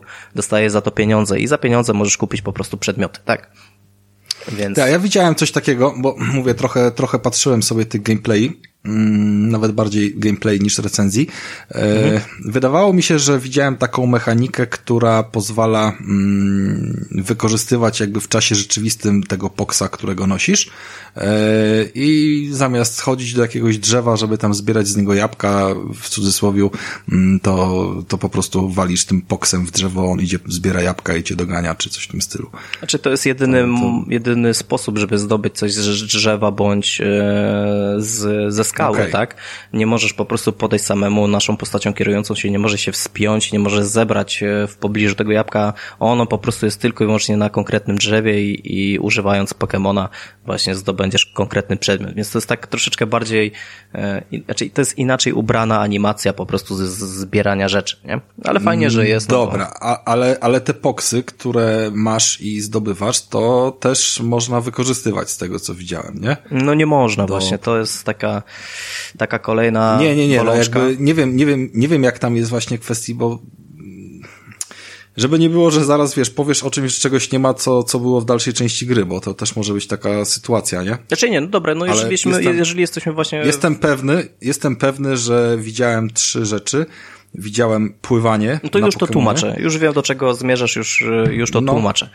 Generalnie tak, masz rację. Jeżeli chodzi o Pokémony, e, oprócz tego, że pomagają nam zdobyć surowce, tak jakby na przykład drzewa, czy jakiegoś tam innego kamienia, e, oprócz tego możemy Pokémony, które my sobie złapaliśmy e, w nasze Pokebole, rzucić w, powiedzmy sobie, e, w regionie na, na ziemię i one po prostu się po prostu stoją tam. One nic nie robią, one stoją. Tak jakbyś postawił figurkę i się na nią patrzył. Do tego, do tego te Pokémony służą. No i trzecia rzecz, do której służą Pokémony, to jest do szybszej podróży po świecie. Ale to nie są Pokémony, które ty możesz po prostu sobie złapać i na przykład stwierdzisz, że będziesz teraz na jakimś konkretnym koniu jechać. Nie. Dostajesz łosia z takimi powykręconymi e, rogami. Nie wiem, jak on się nazywa, naprawdę nie wiem. Nie, za, nie proszę, nie bijcie mnie za to.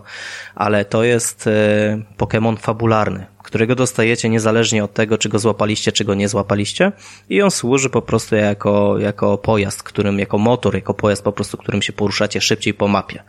A oprócz tego możecie dostać e, w, podczas questa fabularnego, e, możecie dostać jakąś tam rybę, na której będziecie sobie e, przemierzać morza albo rzeki, bo defaultowo nasza postać, jeżeli wejdzie do głębszej wody, no to po prostu się topi a podczas tego jak zdobycie, zdobędziecie questa i przejdziecie misję fabularną, no to w pewnym momencie dostajecie właśnie Pokemona, który pozwala nam podróżować w kolejne regiony, otwiera nam kolejne e, miejsca na tej mapie i możemy na, na jego grzbiecie po prostu podróżować po krainie.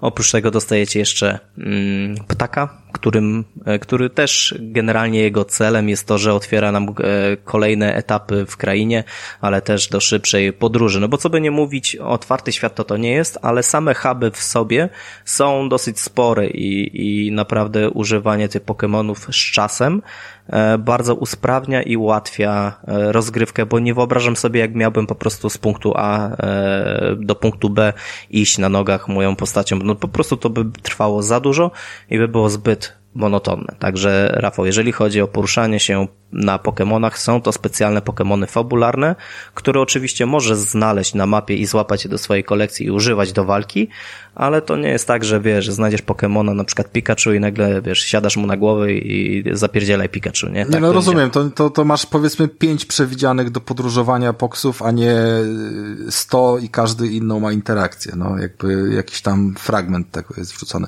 Choć mi się zajebiście podobał ten, który potrafi się wspinać po górach, to, to yy, nie wiem, czy do niego doszedłeś, czy nie, ale to jest taki śmieszny typ, który nosi cię w plecaku. A, no to nie, tego jeszcze nie zdobyłem, ale to by się przydało, bo rzeczywiście wchodzić na Wygląda naprawdę tragedia. zajebiście. Wygląda zajebiście. No dobra, to dojedziesz dalej. E, jak jesteśmy przy Pokémonach, no to e, one naprawdę fajnie wyglądają. Widać, że naprawdę dużo, dużo, dużo pracy zostało poświęcone na to, żeby te Pokémony wyglądały tak jak z, z bajek, jak z filmów, czy tam powiedzmy sobie z poprzednich gier, plus animacje, które, które są, którymi po prostu się te postacie no, widać na mapie, że te Pokémony nie stoją w miejscu, tylko mają jakieś swoje konkretne czynności, tak, chodzą, śpią, polują e, i tak dalej, i tak dalej. I to, I to wygląda fajnie, to wygląda ładnie, to wygląda dobrze. Mm, nie wiem, co chciałbym teraz dalej powiedzieć, czy chciałbym powiedzieć jeszcze o, o tych właśnie mechanikach, które tak naprawdę są sednem tej to, gry. Po, to poczekaj. No. E, poczekaj, Tomek, to ja e, zadam ci pewne pytanie, bo czytam tutaj, że bitwy na dużą skalę są po prostu zajebiste. Czy miałeś jakąś bitwę na dużą skalę? Bitwy. No, generalnie cała walka. Nie, cała nie jeden versus jeden. Wiem o co ci chodzi. Pewnie... Wiem, wiem, wiem, wiem. Tylko, no. że tak powiem, chcę płynnie do tego przejść, bo. Ja myślę, a, ja no myślę, dobra, że no to, to na razie... przejść przez mechaniki i najpierw o tych takich no dobra, okay, typu okay. łapanie, to... a potem, a potem walki. To już, to, to już jak będzie chciał. To całe boksy stoją przez te dwie rzeczy, jakby łapanie i walki. Tak, koniec, walkę chciałbym, to... walkę chciałbym zostawić właśnie na sam koniec, bo, bo, no, tylko to się głównie będzie robiło, tak? Oprócz łapania to będziemy się, e, będziemy walczyli Pokémonami i z Pokémonami, tak? E, więc o craftingu powiedziałem, że jest, działa i daje przyjemność, ale nie jest to jakąś, e, jakąś ciężką pracą albo, albo tak jak właśnie Rafał mówił, że jeszcze to jedno, jedno, jedno jabłko albo jednak skrzynka. Nie, po prostu jeżeli nie chcesz tego zbierać, to nie zbierasz. Idziesz do sklepu, kupujesz to, co jest ci potrzebne i na i koniec tematu, tak? Ale jeżeli lubisz takie coś, no to będziesz chodzić od drzewka do drzewka, od krzaczka do krzaczka i zbierać te pierdoły, które potem ci pozwolą kraftować różne rzeczy. A do kraftowania dostajesz też receptury tak zwane, E, o, możesz je zakupić w sklepie albo dostać od, od kluczowych postaci fabularnych, które po prostu twoi, twój rozwój w tej grze, twój, twój level podniosą i, i, i tak dalej, i tak dalej. Wiecie, jak to działa w tych grach. Nie będę tutaj się jakoś mocno rozwijać e, na tym temacie.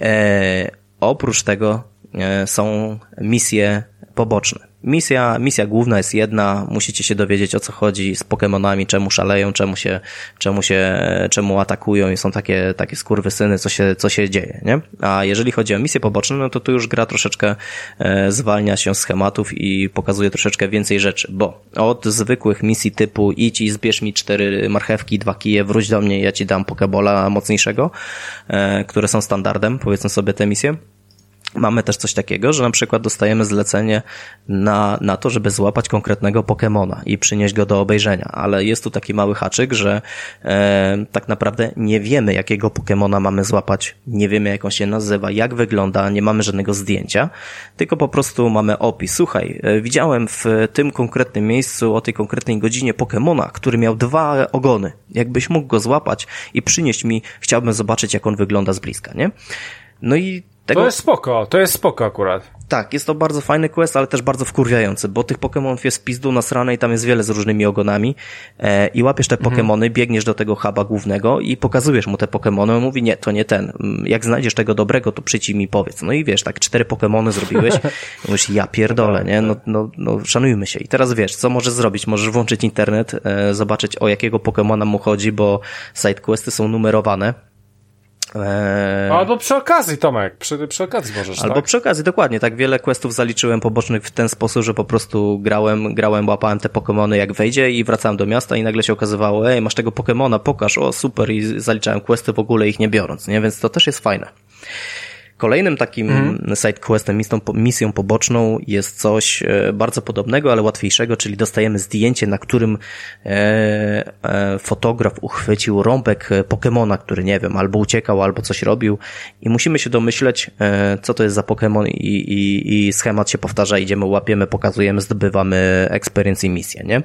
To jest fajne dla ludzi, którzy znają Pokemony, bo jak ja na przykład zobaczyłem zdjęcie, na którym jest kurwa kawałek czerwonego słupa i obok jakiś kawałek zielonego oka, to ja nie mam kompletnie pojęcia, co to jest za Pokémon, ale ktoś, kto siedzi w tej serii od wielu lat i zna wszystkie Pokémony na wylot, od razu powie, no przecież proste, to jest jakiś tam Squirtu Tirtu, nie? Wiesz o co chodzi.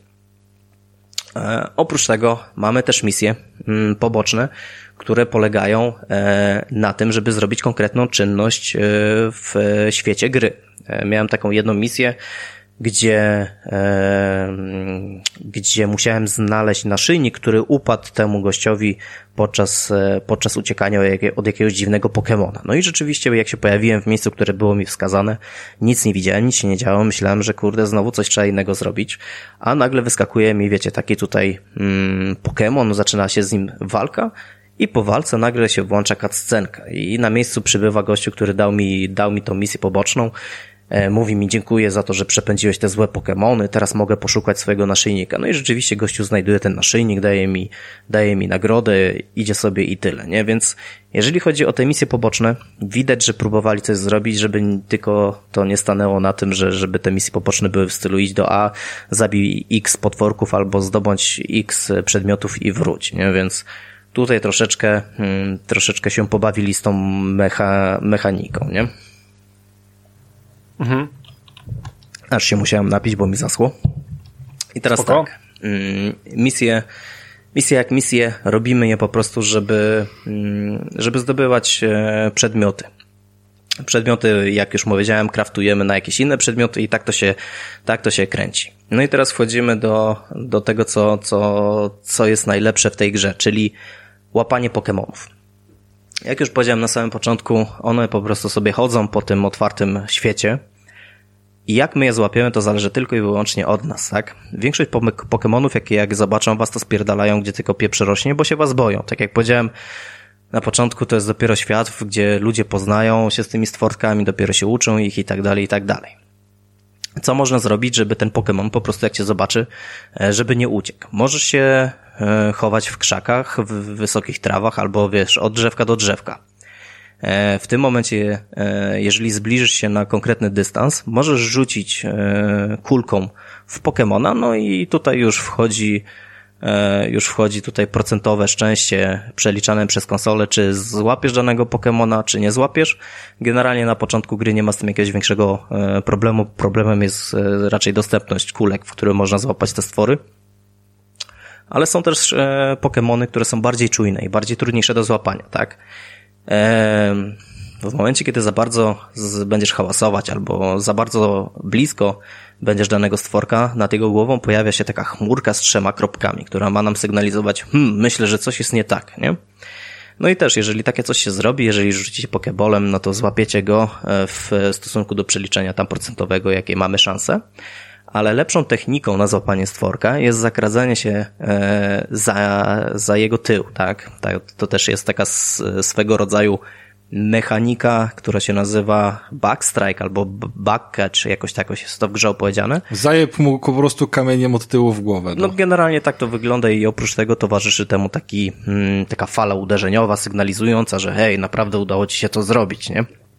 No i wtedy rzeczywiście łapiesz tego Pokemona o wiele łatwiej. Mm, Ale to, e, jak pamiętam, Tomku, jak ja grałem w Pokémon, oho, jak ja grałem w Pokémony, mhm. to zawsze było tak, że wchodziło się do miejsca, w którym było, było walczyło się z tym Pokémonem. Jak miało mało życia, to rzucało się tego pokebola i na ogół się go w nie, ten sposób łapało, nie? Tutaj, tutaj Krystian jest tak, że po prostu chodzisz sobie ja po wiem, mapie, nie, tak no. jak w normalnej grze no wiem, i tylko... nagle z dupy swojemu wrogowi zamiast się z nim tłuc, to rzucasz kulką w głowę i go no łapiesz, tak, tylko że, że masz, wiesz, no nie wiadomo jak to procentowo e, wygląda, tak? A tutaj zawsze jak z nim walczyłeś i zawsze on miał mało życia, to na ogół w 90% go łapałeś.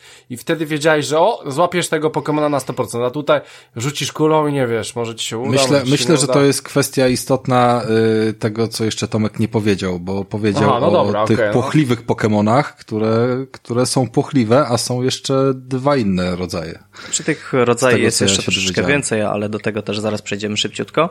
Ale tak jak powiedziałem mhm. na początku, ta gra daje ci wolność y, w stosunku do tego, jak w nią grasz i co w niej robisz, co jest naprawdę ogromnym plusem. Tak, Krystian, jeżeli bawi cię tego typu zabawa, nie ma problemów. Wyskakujesz z krzaków, wyrzucasz swojego Pokemona w stronę stworka, którego chcesz złapać.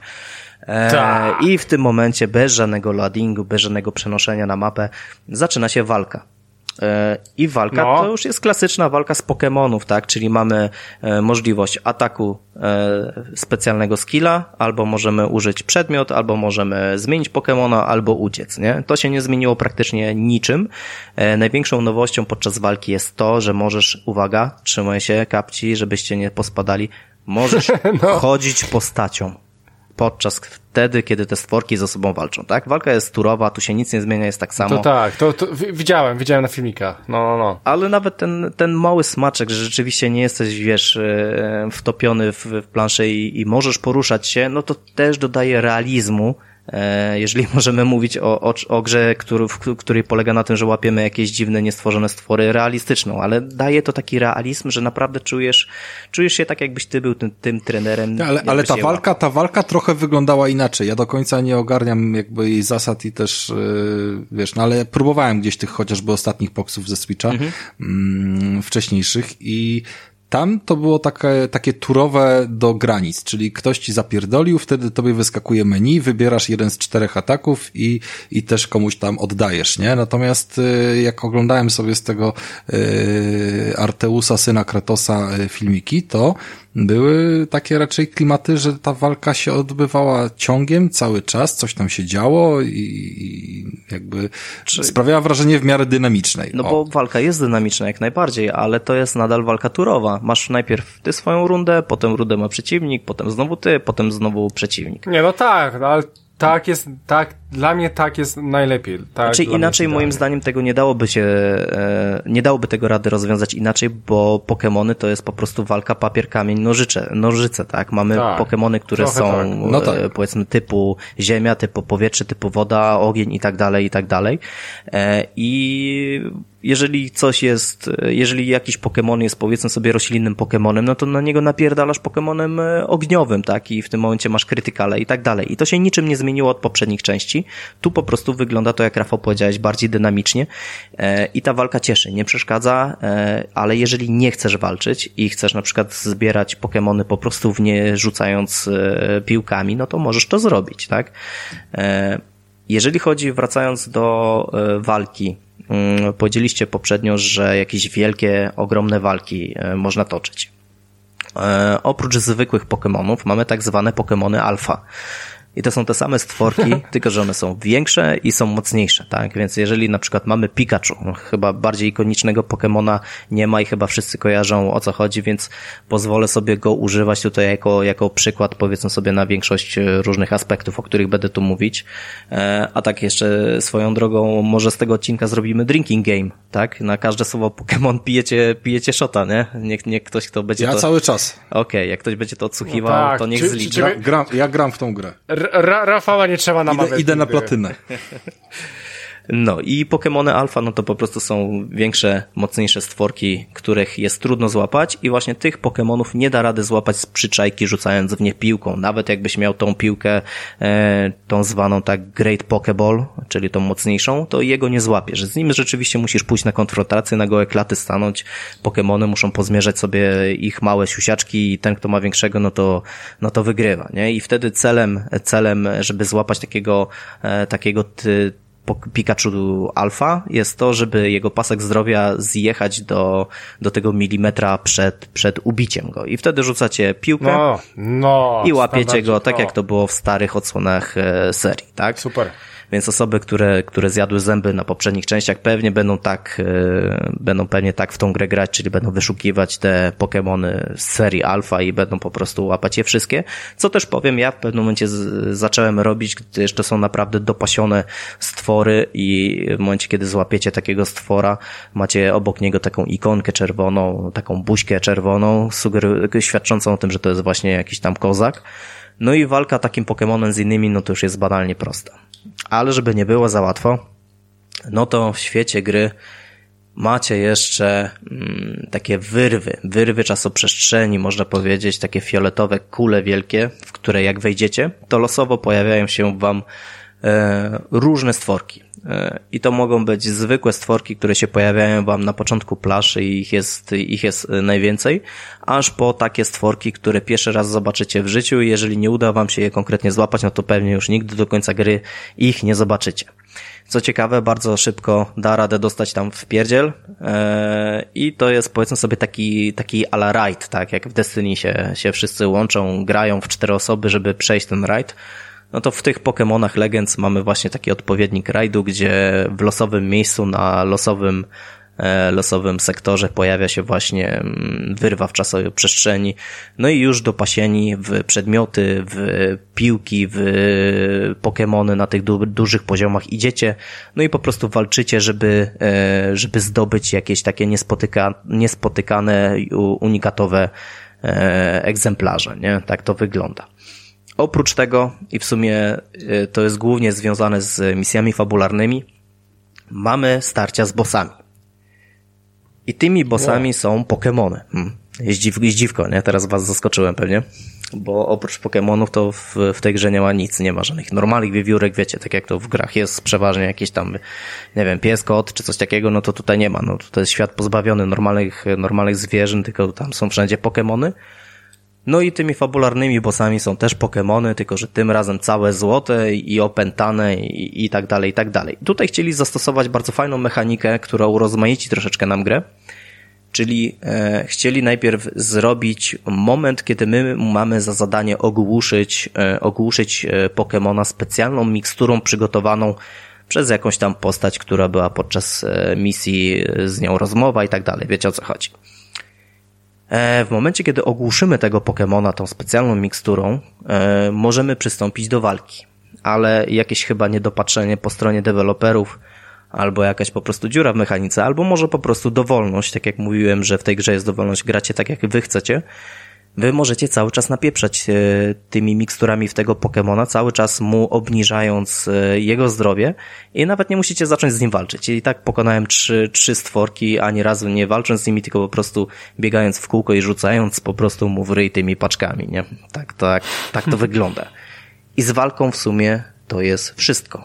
Jeżeli chodzi o walkę, późniejszą, żeby złapać te właśnie e, bardziej unikatowe Pokémony, no to rzeczywiście tam trzeba żonglować, bo może się pojawić sytuacja, że spotykacie jakiegoś tam Pikachu na dziesiątym poziomie, ale nigdy go jeszcze nie mieliście w swojej kolekcji, a w waszym egzempl, w waszym powiedzmy sobie rusterze jest, jest tylko sześciu dojebanych, wiecie, wykoksowanych na sterydach Pokémonów na 60 poziomie, e, gdzie w momencie, gdzie jeden z nich piernie, no to już tego poke, Pikachu już nie ma, nie? No i kluczem jest do tego, żeby tak używać e, tak używać e, skille, żeby zjechać mu życie do momentu, kiedy będziecie mogli rzucić piłkę i go złapać. I tutaj z pomocą wchodzi taka ciekawa mechanika, gdzie w momencie, kiedy wymasterujecie e, dany skill Pokemona, możecie go zacząć używać w dwóch różnych e, stylach. Możecie go używać w stylu, e, w grze to się nazywa strong albo agile, tak? Czyli albo w mocnym, albo zwinnym. I to jest po prostu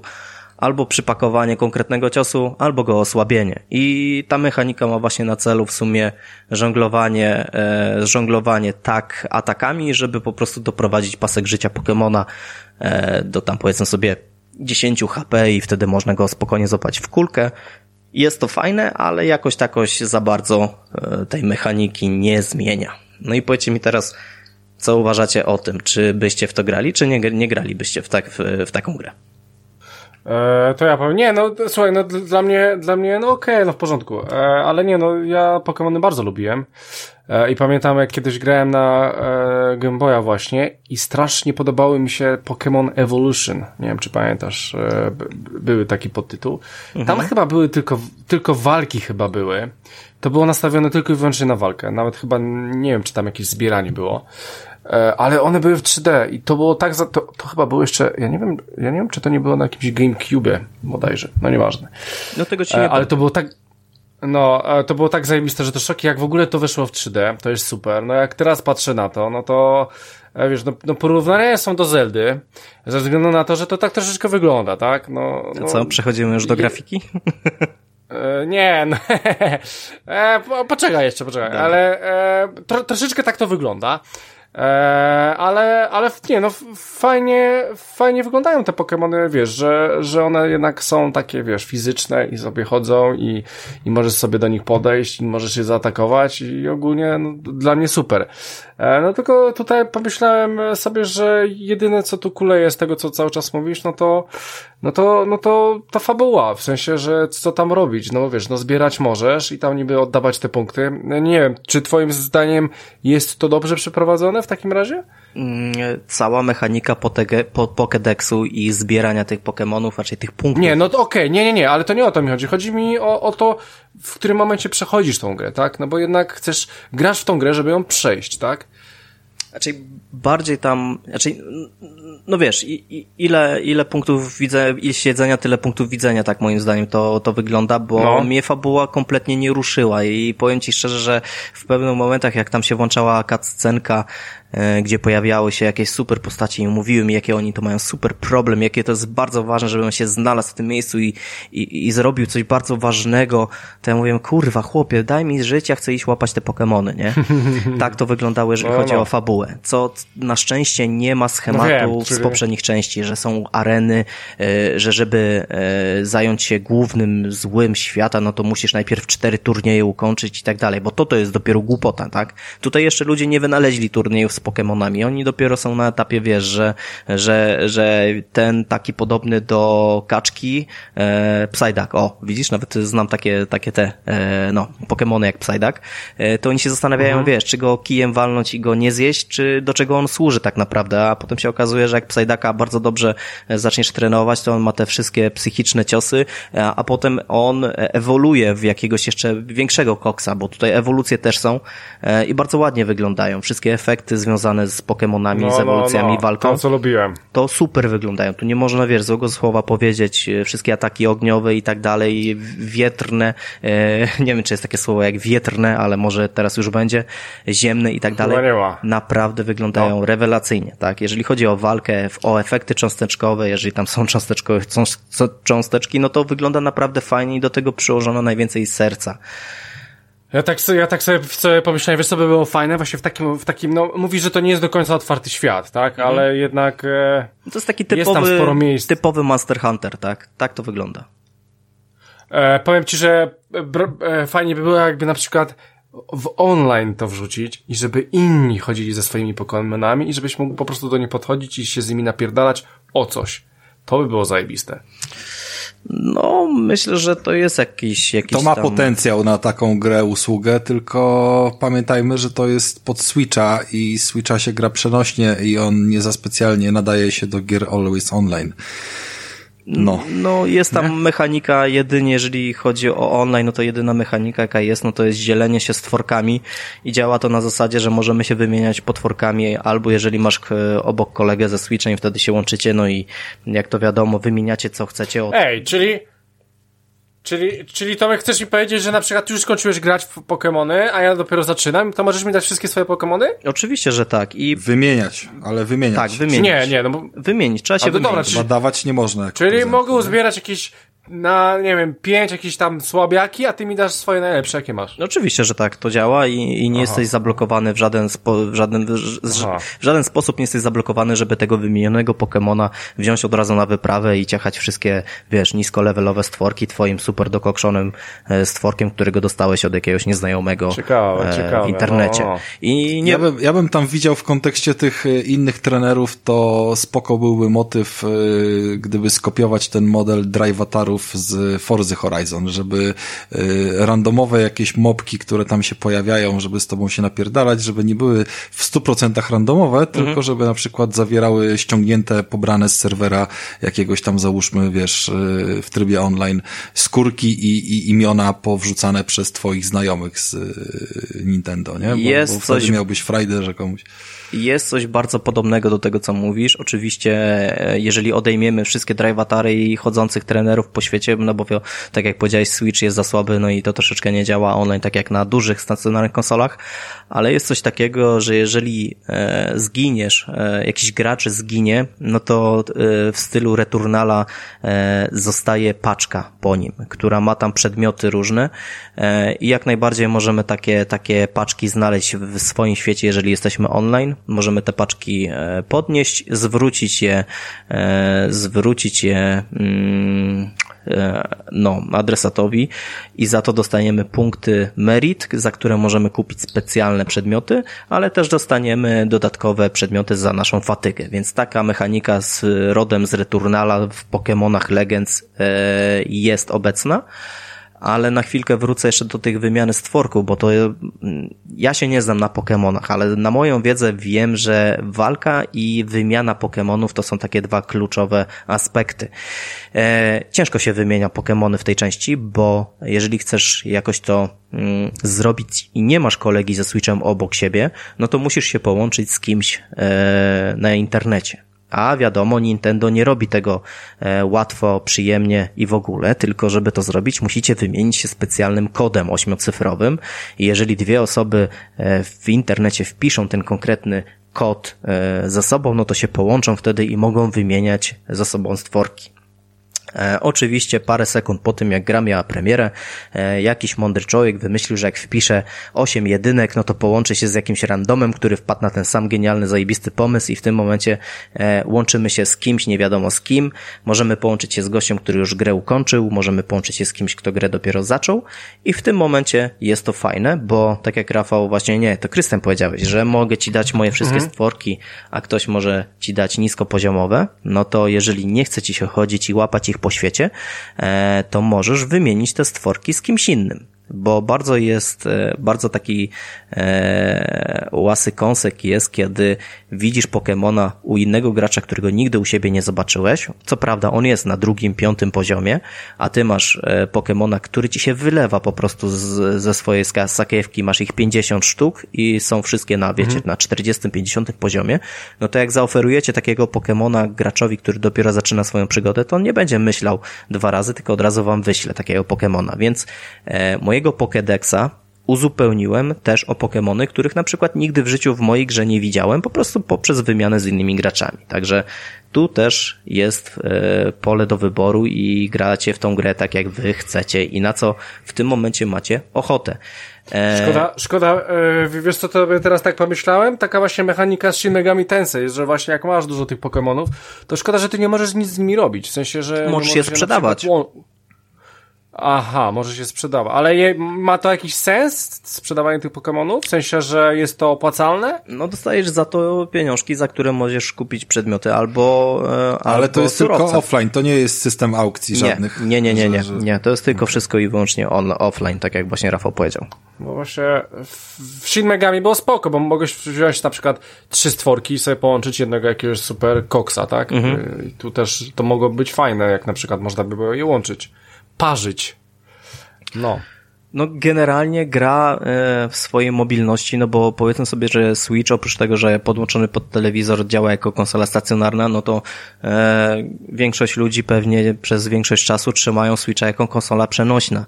I te Pokémony też w tym aspekcie się fajnie sprawdzają, bo jeżeli chcesz pograć sobie przed snem, zrobić dwie misje fabularne, zrobić pięć pobocznych misji, złapać ileś tam Pokémonów, albo uzupełnić sobie trzy pozycje w Pokédexie e, i wymienić je na punkty, możesz to zrobić. Ale jeżeli jesteś na kiblu i akurat masz długą posiedzenie na dwójeczkę, no to wchodzisz na, na, na jakiś tam e, konkretny hub, łapiesz 15 stworków, wracasz, wymieniasz je i koniec. Dwójeczka skończona, Pokémony skończone i tyle, więc tu też gra daje dowolność. No, możecie grać w tą grę jak chcecie i, i to mi się właśnie najbardziej w tej grze podoba i to mnie najbardziej e, w tej grze trzymało.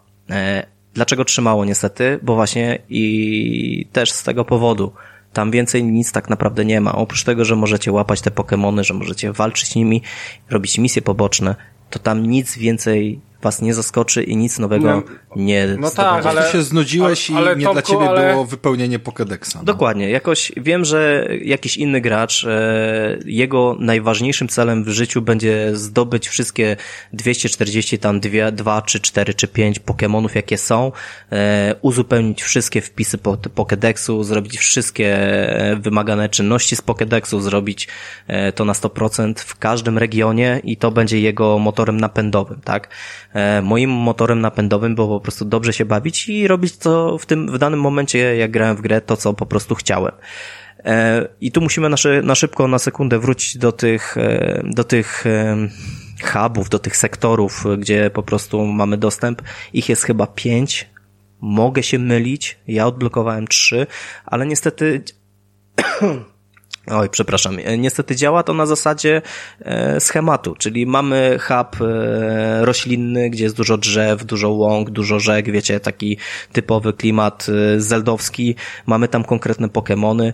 W momencie, kiedy wykonamy wszystkie misje fabularne w tym regionie, odkrywa nam się e, region drugi, idziecie do regionu, a tam się okazuje, że jest region pustynny, tak? No i oprócz tego, i, i w tym momencie zamiast drzew roślinnych macie jakieś krzaki, kaktusy, oprócz polany z, e, polany z trawami, krzewami, e, jakimiś krzakami, no to macie, wiecie, jakieś skały, jakieś wąwozy i inne Pokemony, tak? No i tu się robi schemat, po, powtarzacie to wszystko, co robiliście w pierwszym regionie.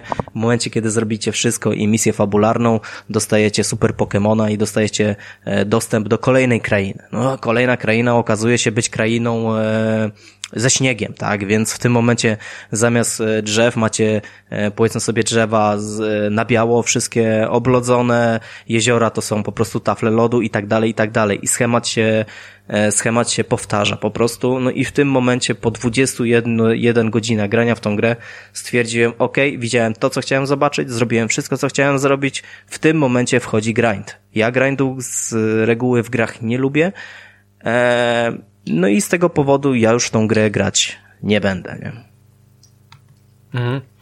E, dla, dla mnie akurat e, takie rzeczy są normalne. E, pamiętam właśnie, jak podaję właśnie Shin Megami, czy chyba nawet większość RPGów, japońskich RPGów w sumie, mają ten grind, no i no niestety to znaczy zasadniczo bierzesz to na klatę, cała, no bierzesz cała to na idea klatę, poksów no. na tym polega, no umówmy się, że, że kwestia losowości plus yy, grindu i poświęcania. Ej, Tomek, a, a jeszcze chciałem do, zadać ci pytanie. Powiedzmy, że teraz chodzisz sobie gdzieś tam po świecie mhm. i na którym poziomie masz Pokémony? Mm, na którym one są levelu? Wiesz co, takie moje, które ze mną e, są od początku gry, powiedzmy sobie, mam takie dwa stworki, e, no to no. od poziomu pierwszego levelowały sobie tak spokojnie do około 40 chyba 5, 47 levelu, ale mam w ekipie stworki, które udało mi się fartem złapać e, te Pokémony alfa, które są na około poziomie 60 e, bądź nawet 65, tak?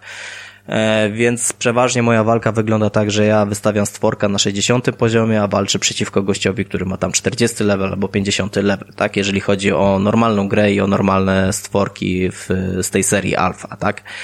Um... No a, a to co masz, a teraz jak chodzisz, to na którym poziomie masz te e, Pokémony? No powiedziałem już, że na około 40-45. Tylko co prawda, Aha, okay, żeby, dobra, żeby mieć Pokémony, żeby złapać Pokémona z wyższego poziomu, tak, e, to musisz najpierw e, odblokować taką możliwość. A żeby odblokować taką możliwość, to najpierw musisz uzupełnić wpisy do Pokédexu.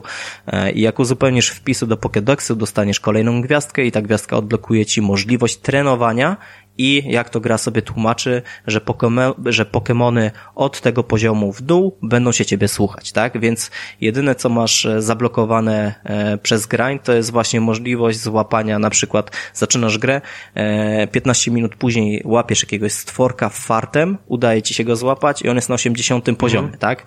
Żeby coś takiego się nie wydarzyło, no to zostało to zablokowane przez taki grind, przez te gwiazdki. Jak zdobędziesz określoną ilość gwiazdek, wtedy dopiero odblokujesz ci się możliwość kontrolowania i możliwości złapania do swojej ekipy stworka na tym konkretnym poziomie w dół. Tak to działa, nie? Mm, mm, Okej, okay. no właśnie o coś takiego mi chodziło, e, czy możesz coś takiego mieć, bo właśnie też też e, cały czas ten Shin Megami jest, jest strasznie podobny, jeżeli No gry generalnie tak bardzo, dalej. jak to powiedzmy sobie słyszałem na jednym, na jednym kanale YouTube, e, ktoś porównał właśnie Shin Megami Tensei piąteczkę e, do Pokémonów i powiedział, że Pokémony Legends to jest po prostu Shin Megami Tensei dla dzieci. E, co też mnie skłoniło do tego, żeby kupić Ciekawe, i no. spróbować właśnie Shin Megami piąteczkę, nie? Ale to jeżeli poprzednie części takie były, e, to możesz sobie po, po prostu te poprzednie części e, zagrać, to HD albo jakieś takie rzeczy. Ale czy, piąt... no czy piąteczka się przypadkiem troszeczkę nie różni od poprzednich ocen? Pod względem... Różni się, bo trójka to, to był po prostu, wiesz... No, no poza tym, że wygląda jak wygląda, znaczy nie wiem, e, nie wiem Tomek, przecież ja, ja w to nie grałem. A jak miałeś... W sumie trójka wygląda tak jak nowe poksy. No to będzie trzeba spróbować, bo nie, sama mechanika się, gry nawet... właśnie mi podeszła, ale bardziej to, co mnie odrzuciło, no to, to właśnie to, że ta fabuła kompletnie do mnie nie trafiła, no i w tym pewnym momencie e, uświadomiłem sobie, że to, co będę tylko dalej teraz robić do końca gry, kiedy zobaczę napisy końcowe, no to będę w kółko powtarzać e, wszystkie schematy, które robiłem przez 20 okay. godzin, nie? To co? Ja myślę, że tak jest, ja myślę, że tak jest zawsze, więc tak, Tomku, tak, możemy e, wrócić do... Ej, poczekaj jeszcze chwilę, ale to jeszcze e, Personę masz, nie? E, ale Persona jest taka też... Persona to jest taki spin-off tak naprawdę Shin Megami Tensei, tak? Tam bardziej chodzi o, o rozmowy między ludźmi e, niż o, o walkę właśnie w tych dungeonach. Ej, w, właśnie oglądam sobie gameplay Persony i normalnie tam są te stworki, które były w Shin Megami. No tak, no bo Jestem to jest spin-off. No. Jestem w szoku. Nie, będę musiał to odpalić, szczególnie, że to jest na tym chujowym PlayStation. Dobra, e, nieważne. Dobra, to przejdźmy teraz do najmocniejszej rzeczy w tej grze. No, to, to, e, to jest po prostu game changer. To jest, to jest, to jest chyba, ja myślę, że to jest bardzo dobry tytuł, który po prostu sprzedaje ten element, jeżeli chodzi o całą infrastrukturę Nintendo Switcha, czyli grafika. E, powiedz mi, Tomku, e, grałeś w ogóle w Zeldę? Yy, Miałeś Zeldę? Ja grałeś pewnie Ja dla Zeldy zakupiłem Switcha. Dobra, więc e, masz jakieś tam odniesienie. Którego ile razy potem sprzedałeś i kupiłeś kolejnego? No jak to? No Rafał, Rafał, poczekaj. Kupiłem wersję premierową dla Zeldy, ograłem Zeldę, następnie spiraciłem konsolę, sprzedałem ją drożej niż kupiłem, a teraz kupiłem OLEDa. Więc dwa razy. A jeszcze, a jeszcze, jeszcze po drodze, nie, trzeci raz, bo nie, jeszcze po drodze nie, nie. masz... A, rzeczywiście, kurde. Ten moment, no. kiedy, ten moment, kiedy wiesz, kolega wie lepiej, co ty masz w domu, co miałeś w domu, niż ty sam, to jest e, epicki. Słabo. Tak, jeszcze pomiędzy Słabo. był Light e, na chwilkę, ale to był jakiś chyba miesięczny romans z Lightem i, i tyle. No dobra, no to były trzy switche u mnie w domu. Masz rację, Rafał. To już zakrawa o pewien, jakby, wiesz, poziom bycia zjebem. ale, ale, ale ciekawe jest to, co mówisz, że spiracił, a teraz nie masz takiego pirata i w sumie jest to dziwne, no nie? Że jak z czegoś takiego z gier nielimitowanych przechodzisz do normalnego i jednak e, nie, nie, nie chcesz już mieć nielimitowanych gier. Znaczy myślę, to, że to jest to, temat to jest na jakieś sprawa. inne odcinki. Tak, to, to jest ten, ale, ale, ale to, to jest ciekawa sprawa. Dobra, więc e, opowiedz o tym najmocniejszym elemencie w tej grze. Bo powiem ci szczerze, że Shin Megami Tensei 5 na tym zajebistym Nintendo Switchu działał od 25 do 28 8 klatek cały czas. Ja miałem takie wrażenie. Tak, a właśnie, jak ta grafika sobie daje radę? No przecież on, kurwa, no robi minutowy wstęp, a on nie wie o chuj chodzi. Ja wiem o co chodzi, ja, ja, jakby, ja specjalnie tutaj, wiesz, jakby... No widzę. Okej, okay, no Najmocniejszy element w grze, od razu się zorientowałem o co chodzi. Znaczy, wiecie, najmocniejszy, najmocniejszy aspekt gry jest tak naprawdę jej najsłabszym aspektem, tak jak Kena, e, Kena Bridge of Spirits tak naprawdę pierwsze co robi to sprzedaje się dobrą grafiką, e, ładną oprawą po prostu graficzną tak, Pokémony w pierwszym momencie co robią, to mówią, kurwa, co ty kupiłeś, chłopie, tak patrzysz na tą grę, patrzysz na, na wiesz, na kalendarz, kurwa, 2022, no jest wszystko okej, okay, zgadza się, nie? Patrzysz na tą grę, wiesz, lecą ci łzy, wiesz, pocierasz, pocierasz oczy, nie, patrzysz, łzy lecą, no to patrzysz na stół, no przecież nie krojuję żadnej cebuli, nie, no ale wiesz, łzy lecą. Nie wiem, co tam się wydarzyło, eee, że tak powiem, zasięgając języka i wiedzy, e, robiło tą grę Studio Game Freak i oni generalnie Piękne. nie słynią z dobrej oprawy graficznej, bo po, podobno tam jest bardzo mało ludzi, około 100, nie wiem czy 100 w game devie to jest mało ludzi jak po, po graficzną e, grę na przykład na poziomie no nie wiem, mm, kojarzycie e, Bright Memory e, na Xboxa, to zrobił jeden chłopak, a ta gra wygląda na Unreal Engine 5 czy tam 4 po prostu niesamowicie, a tutaj tą grę robiło 100 ludzi ponad i ta gra wygląda jak e, gra mobilna, która była 10 lat temu dostępna na telefony, a może nawet i gorzej. Ta gra wygląda jakby dopiero zaczęli grafikę poprawiać i albo w ogóle coś z tą grafiką robić, nie? I, i ktoś tam się popierdolił i wcisnął guzik wyszli na rynek i ludzie ją zaczęli kupować i głupio im było się, wiecie, z tego wycofać i powiedzieć, ale panowie, my dopiero skończyliśmy mechanikę gry, my teraz mieliśmy dopiero zmieniać te asety drzewek na takie, takie normalne, nie? Nie wiem, nie wiem, co tam się wydarzyło, naprawdę jest to dla mnie zagadką, ale co ciekawe, po pierwszym szoku grafika wschodzi tak naprawdę na drugi tor i nie przeszkadza. Ona tam jest po to, tylko i wyłącznie po to, żebyś wiedział, że idziesz teraz po polanie albo że jesteś teraz w, w krainie śnieżnej. E, jedyne co, że tak powiem, fajnie wygląda, to jest, to jest ta trawa, tak? No bo ta trawa służy jako e, element mechaniki, po prostu musicie się ukrywać w trawie, żeby stworki was nie widziały i ta trawa wygląda fajnie. Grafika jest tragiczna. Grafika jest tragiczna, po prostu e, możecie się, e, znaczy fani Nintendo Ale... mogą krzyczeć i mówić, przecież to jest stylizowana grafika, kolorowa, specjalna, ładna, to jest gra dla dzieci i tak dalej. Nie, gówno prawda, to jest kurwa gra, która nie ma grafiki tak naprawdę i tam naprawdę to, się to, to coś jakby, strasznego, nie? Po, powiedz, powiedz mi, czy ja dobrze myślę, że gdybyś biegł cały czas po czarnym ekranie, na przykład z kreskami białymi i wyświetlałoby ci się w rogu, teraz biegniesz po trawie, to byłby ten sam efekt? W zasadzie tak, no bo, bo nie, nie patrzysz na grafikę nie, nie zachwycasz się grafiką, dlatego, bo ona tam nie ma kompletnie żadnego znaczenia. Grafika jest, żeby nakreślić środowisko, setting, czy jest dzień, czy jest noc i po prostu, żebyś wiedział, gdzie idziesz y, i, i tyle. Cała moc...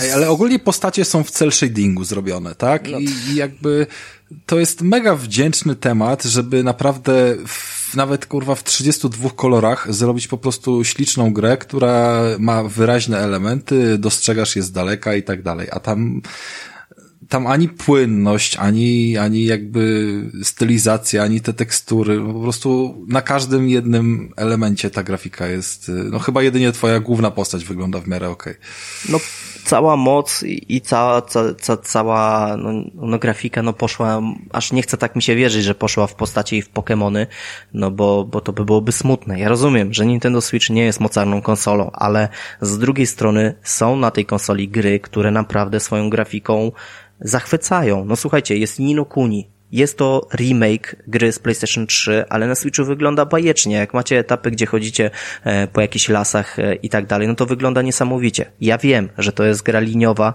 e, i tak naprawdę oprócz mapy głównego świata, to tam chodzicie w rynnach i dzięki temu mogli sobie pozwolić, ale z drugiej strony macie grę premierową, o której Krystian wspomniał, czyli Zelda Breath of the Wild i, i, i i to wygląda tak, jakby Pokémon Legends tylko i wyłącznie pod aspektem grafiki to była wersja alfa Legend of Zelda. Jak oni by dopiero zaczęli tam pracę robić, nie?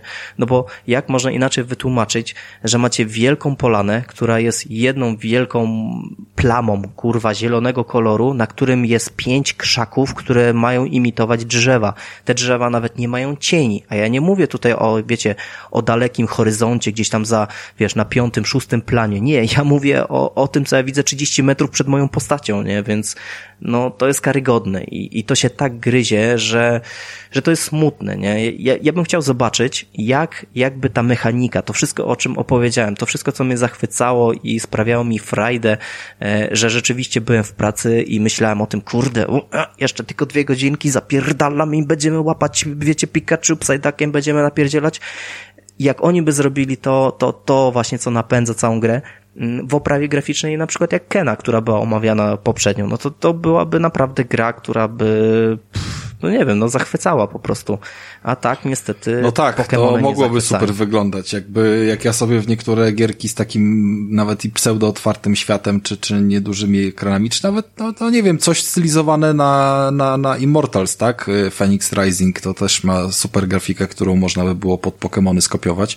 Yy, I, i, i takie Ubisoft, gdyby, wiesz, wykorzystało te, te asety, żeby zrobić sobie, wiesz, poksowe zaplecze, mhm. to by wyszło kurwa wspaniale. Oni przecież już słynęli z y, współpracy z Nintendo i przygotowania rabiców, tak, z Mario. Jakby czemu nie można tego, wiesz, gdzieś zgrać, dograć inaczej.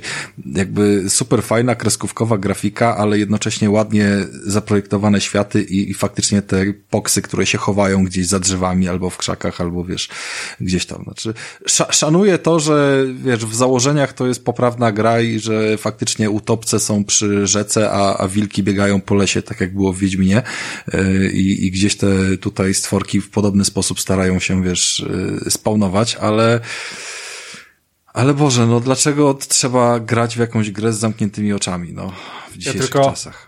E, ja tylko teraz sobie pomyślałem, że faktycznie, no kurczę, no to, to jest smutna sprawa, ale to jest smutna sprawa nie tylko Pokémonów, to jest smutna sprawa całego Nintendo, Nintendo Switch. Teraz sobie tak pomyślałem, że kurczę, wychodzi Bayonetta 3. Jedynka naprawdę była zajebista, bo grałem w nią i tak, i na, na tamten czas wyglądała całkiem w porządku. Ale tak sobie pomyślałem, że zagram sobie kurwa w trójkę na tym Nintendo Switch i będzie wyglądała tak jak ta jebana jedynka. No przecież ta konsola grafika na tej konsoli jest dramatem. Znaczy, to jest przykre. Trzeba powiedzieć sobie przykre jedną jest... rzecz, y, Krystian Rafał. Poprzednia część, czyli Pokémon Swords y, i Shield mimo że nie ma aż tak bardzo otwartego świata, y, tam są tylko elementy, takie momenty, gdzie masz pseudo otwarte taki teren i tam po prostu inni gracze jeżdżą, właśnie to, o czym Rafał mówiłeś, że trenerzy inni jeżdżą i możesz z nimi interakcję wchodzić to ta gra wygląda lepiej niż Pokémon Legends. Tu po prostu moc mhm. konsoli nie pozwoliła e, zrobić e, super oprawy graficznej, ale e, to nie jest to, to nie jest problemem. Znaczy, ale przepraszam, no ale jakbyś patrzył na Zeldę, to jednak wiemy, że moc konsoli pozwalała. No właśnie, właśnie do tego zmierzam, że to, że to nie jest problem tej gry, że ona jest brzydka. Problemem tej gry jest to, że oni całkowicie olali e, ten element e, tej gry, no po prostu tam grafika wygląda jak ona by była w trakcie robienia. No to no nie można tego wytłumaczyć w żaden inny a sposób. Czy nie masz, nie? A czy nie masz poczucia, że efekt będzie jakby taki, że no słuchajcie, zrobiliśmy naprawdę w chuj roboty, jeżeli chodzi o mechanikę i więcej nam się nie chce na razie, to wy teraz to kupcie, a my za rok pewnie wydamy kolejną rzecz z kolejnym biomem, jeżeli chodzi o zestaw poksów, bo mamy ich kilka tysięcy i tak przygotowanych yy, i po prostu będzie znowu kopiuj wklej już tym razem bez ruchów na mechanice, ale z kolei z nowym światem i ulepszoną grafiką i wiesz, dwa razy kaczyng hajs zainkasowany. Oczywiście, że tak to będzie wyglądało i tak to wyglądało też w poprzednich częściach Pokémonów. To, to dosłownie to, co powiedziałeś. Zmieniali troszeczkę formułę, e, nieśmiało, wiecie, tak, wiesz, nie, niewidomy z białą pa, pa, pałeczką wchodził do jakiegoś pokoju, który pierwszy raz widział, przeszedł cały pokój i powiedział, okej, okay, dobra, to ja już wiem, jak tu się chodzi, no to jeszcze 15 takich pokojów się przejdzie, a potem pomyślimy, co w tych pokojach można porobić. I tak samo będzie to wyglądać tutaj. E, mają Pokémon Pokémon Legends, które się sprzedały niesamowicie podobno. Nie wiem ile tam milionów e, podczas premiery poszło i tak dalej, ale, ale z tego co patrzyłem teraz na internecie, to już, już mówią, że podczas pierwszego tygodnia sprzedaży coś tam, kolejne rekordy zostały pobite i tak dalej. Ta gra się sprzeda, e, bo jest tylko na Switchu, Switch, Switcha ma prawie każdy, e, nie ma w co grać na Switchu takiego dużego, no to wszyscy kupią te Pokémony, no i wejdziemy w taki schemat, tak, czyli Pokémon Legends, nie wiem kurwa, co teraz będzie Arceus, nie wiem, Psyduck, e, będzie Pokémon Legends Psyduck 2 i będziesz miał po prostu... Był Arceus, będzie Kratos, a potem o, Thor. Dokładnie. I będziesz miał po prostu inny region, już który będzie ładniej wyglądać, już te drzewa dostaną cienie, e, już tam rzeczka będzie miała troszeczkę inne shadowanie i tak dalej, i tak dalej. No i za cztery części znowu coś się wydarzy. Ale tak samo było na przykład z Assassin's Creed e, Origins. Assassin's Creed Origins zrobił właśnie to, co teraz robi Pokémon Legends, tylko że wtedy ta gra już wyglądała i swoją oprawą graficzną e, zwalała z nóg. Potem poszło Odyssey Valhalla, która tak naprawdę trochę mechaniki dodała, nic z grafiką za dużo nie robili i tyle. I to się kręci, koło idzie, karawana się cieszy i tak dalej. Nie wiecie jak to jest, ale tak. nie, okay, nie no. można wypuszczać w 2022 roku taką grę z taką oprawą graficzną i mówić, że jest wszystko ok. Przecież to jest gra dla dzieci, stylizowana, nie czepiaj się, ty nie, nie wiesz o co chodzi w Nintendo, przecież to ale się sprzeda. Przecież... I, a tak to wygląda, nie? Wiecie, w tym momencie. Ale przecież e, oni nie wypuszczą grę i powiedzą, e, wiecie co, gra jest super, ale wygląda jak gówno. No, oni, oni tak e, nie powiedzą. Teraz dwa, e, Tomku, a jak z płynnością? Tam jest 30 klatek, non-stop, e, zero dropów. Jak to wygląda? Ta gra haczy, ta gra spowalnia, jak mamy cztery postaci na krzyż na ekranie, jak zrobicie obrót kamerą w lewo albo w prawo, to widzicie, jak klatki lecą na ryj. E, tak jak Rafał dzisiaj zauważył. E, I ja też to zobaczyłem podczas jednej recenzji na YouTubie postacie, które są oddalone o 20-30 metrów do góry, są animowane w pięciu klatkach na sekundę, nie? Tam, tam jest pokaz slajdów yy, postaci, żeby odciążyć konsolę, albo nie wiem, no po prostu im się nie chciało i tak, tak, tak, tak to działa. Co ciekawe, jak podłączyłem konsolę pod doka i na telewizorze włączyłem to, to tak jak w większości gier działa to w sposób taki, że jest taka dopałka w mocy i, i wiecie, troszeczkę wyższa rozdzielczość albo szybciej gra chodzi tak w Pokémonach Legends jest na odwrót. Ta gra na telewizorze wygląda gorzej niż w trybie przenośnym, nie? Więc tam naprawdę coś się złego stało. Nie wiem, czy oni dostali silnik od jakiegoś innego studia wewnętrznego Nintendo i powiedzieli, słuchajcie, na tym robicie Pokémony, kurwa. Ale to nie działa, to nie wygląda, to nie może tak być. To wiecie, za chwilę będzie premierę miało e, Legend of Zelda e, Breath of the Wild druga część i ja jestem przekonany już teraz, że ta gra nie będzie wyglądała jak Horizon West, ale będzie śliczna, będzie stylizowana, będzie swoje niedoróbki zamieniała swoje, wiecie, sukcesy, nie? Tak jak to było podczas pierwszej części. E, mhm. A tu w Pokémonach tego nie ma. To po prostu oni olali to całkowicie, nie zrobili. Grafika jest tragiczna i nie, nie można tak, tak robić gier. Tyle o grafice mogę powiedzieć, naprawdę, bo już się wkurwiłem, jak o tym gadam, nie? ale, ale ja ci powiem szczerze, że z tego gameplaya, tam jak przeglądałem sobie gameplaye, to dla mnie to wygląda normalnie. Jak na Nintendo Switch to wygląda, wygląda normalnie i ja bym nigdy nie powiedział, że ta grafika oczywiście jest chujowa na 22 rok, e, no ale no to nie jest PlayStation 5, ani nie jest Xbox Series X. No tak, no, Więc... nie, gra wygląda no jak na PlayStation 2. Jakby ja trochę w Zeldę no, ale... pograłem, wiem jakie są możliwości. Kurde, ale... grałem, w, grałem w Wiedźmina kurwa na Switchu. Przecież port Wiedźmina wygląda i zajebiście działa tak naprawdę po prostu dobrze, że przecież kurwa do świata Wiedźmina wrzucić poksy, no i, i super. No i, i mamy to, i mamy to, nie? I mamy nie to, wiem. ale nie, ale, ale po prostu narysowanie od zera przez pięciolatków, kurwa, wiesz, no, to jest... Nie, no spoko, okropne, tylko że, jakby... że no nawet ten, ten Shin Megami, on tak ja powiem, powiem średnio, nawet inaczej, nie? Ale... Że e, no. kojarzycie e, ten Dreams e, z PlayStation 4, ten program od, od, tak, od gości tak, od Little tak, Big Planet. No, no. Ta gra wygląda Aha, kurwa jakby wczoraj, ktoś po tygodniu ogarnął. Włączone. Jakby ktoś po tygodniu ten program Dreams ogarnął i stworzył Pokémony. Tak wygląda ten świat, nie? No bo oddzielmy mechanikę, Pokémony, no tak, tak. oddzielmy. To jest rewelacja, to jest zajebiste, to wciąga jak kurwa kokaina. Ale po drugiej stronie mamy normalnie świat rodem z Unity, gdzie kurwa asety ktoś kupił za 5 dolarów, postawiał 50 różnych drzewek tych samych, zapomniał kurwa dopłacić 50 centów za cienie i już było za późno, bo gra już była na kartach, nie? No tak to wygląda, naprawdę, nie? No, spoko, e, spoko. No dobra, e, chyba nie samą grafiką e, człowiek żyje, więc e, Tomku, ja myślę, że chyba możesz i tak mimo wszystko polecić te Pokémony e, człowieczkom. Oczywiście, że tak. No ja jestem naj, najlepszym przykładem tego, że tak naprawdę z Pokémonami, z poke, po, poke, jak ja to powiedziałem? Poke, wytniesz to potem, zrobisz z tego intro, dobra, Krystian? Chuja nie wytnę! A, wiem o co, no okej, okay, dobra, no. Na Polsacie oglądałem Pokémony, Polonia 1, biegałem szybko, żeby zobaczyć, co Ash robi. Tyle wiem o Pokémonach, a wciągnęło mnie to na, na 20 ileś godzin.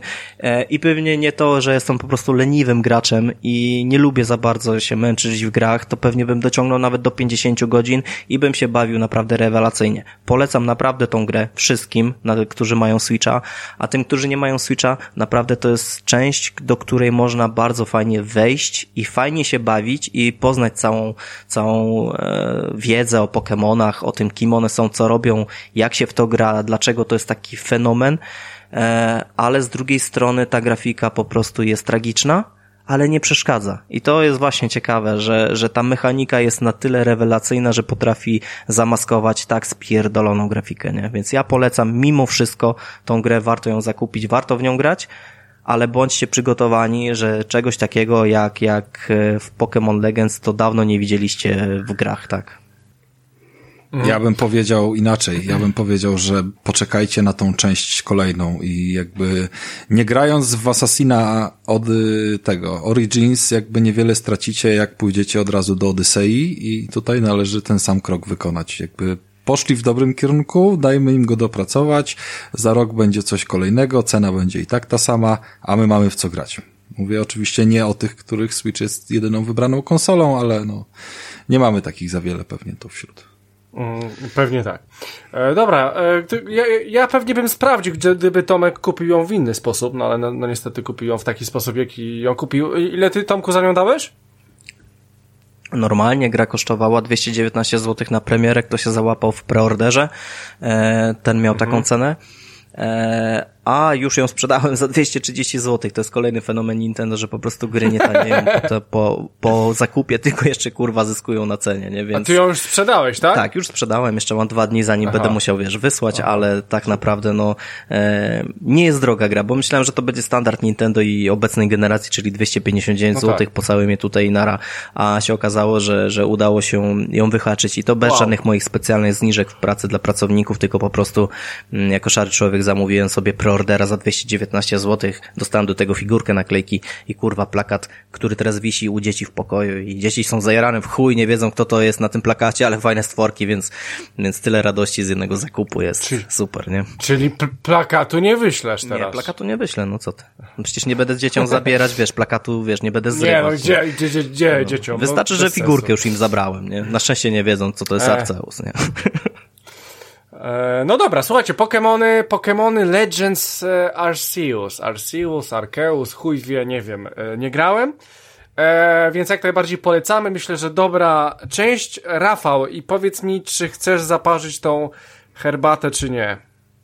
Mm, musisz o czajniku opowiedzieć, kurwa, musisz, bo czekałem ty prowadzisz. Muszę, no jakby słyszałem, że są straszne oczekiwania. Ogólnie wiecie, jest kilka sprzętów, które gdzieś tam wpadło ostatnio i, i, i Krystian mógł wybrać, co, co będzie recenzowane, a że robimy z tego trochę, trochę na poważnie, a trochę fan, to, to padło na czajnik, pomimo tego, że parę innych yy, rzeczy ciekawych też do wyboru się pojawiło. E, przyszła pora na wymianę czajnika. Czajnik jest ważną, ważnym sprzętem w domu, bo pozwala się rano obudzić, zaparzyć herbatkę, kawkę.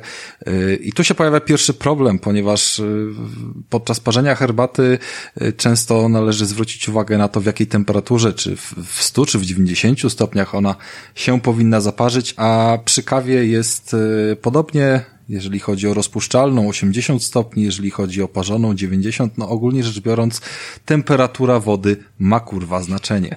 Zanim no zagotujesz wodę, momencie... to musisz Wikipedię przeczytać, kurwa, czy dobrze robisz, nie?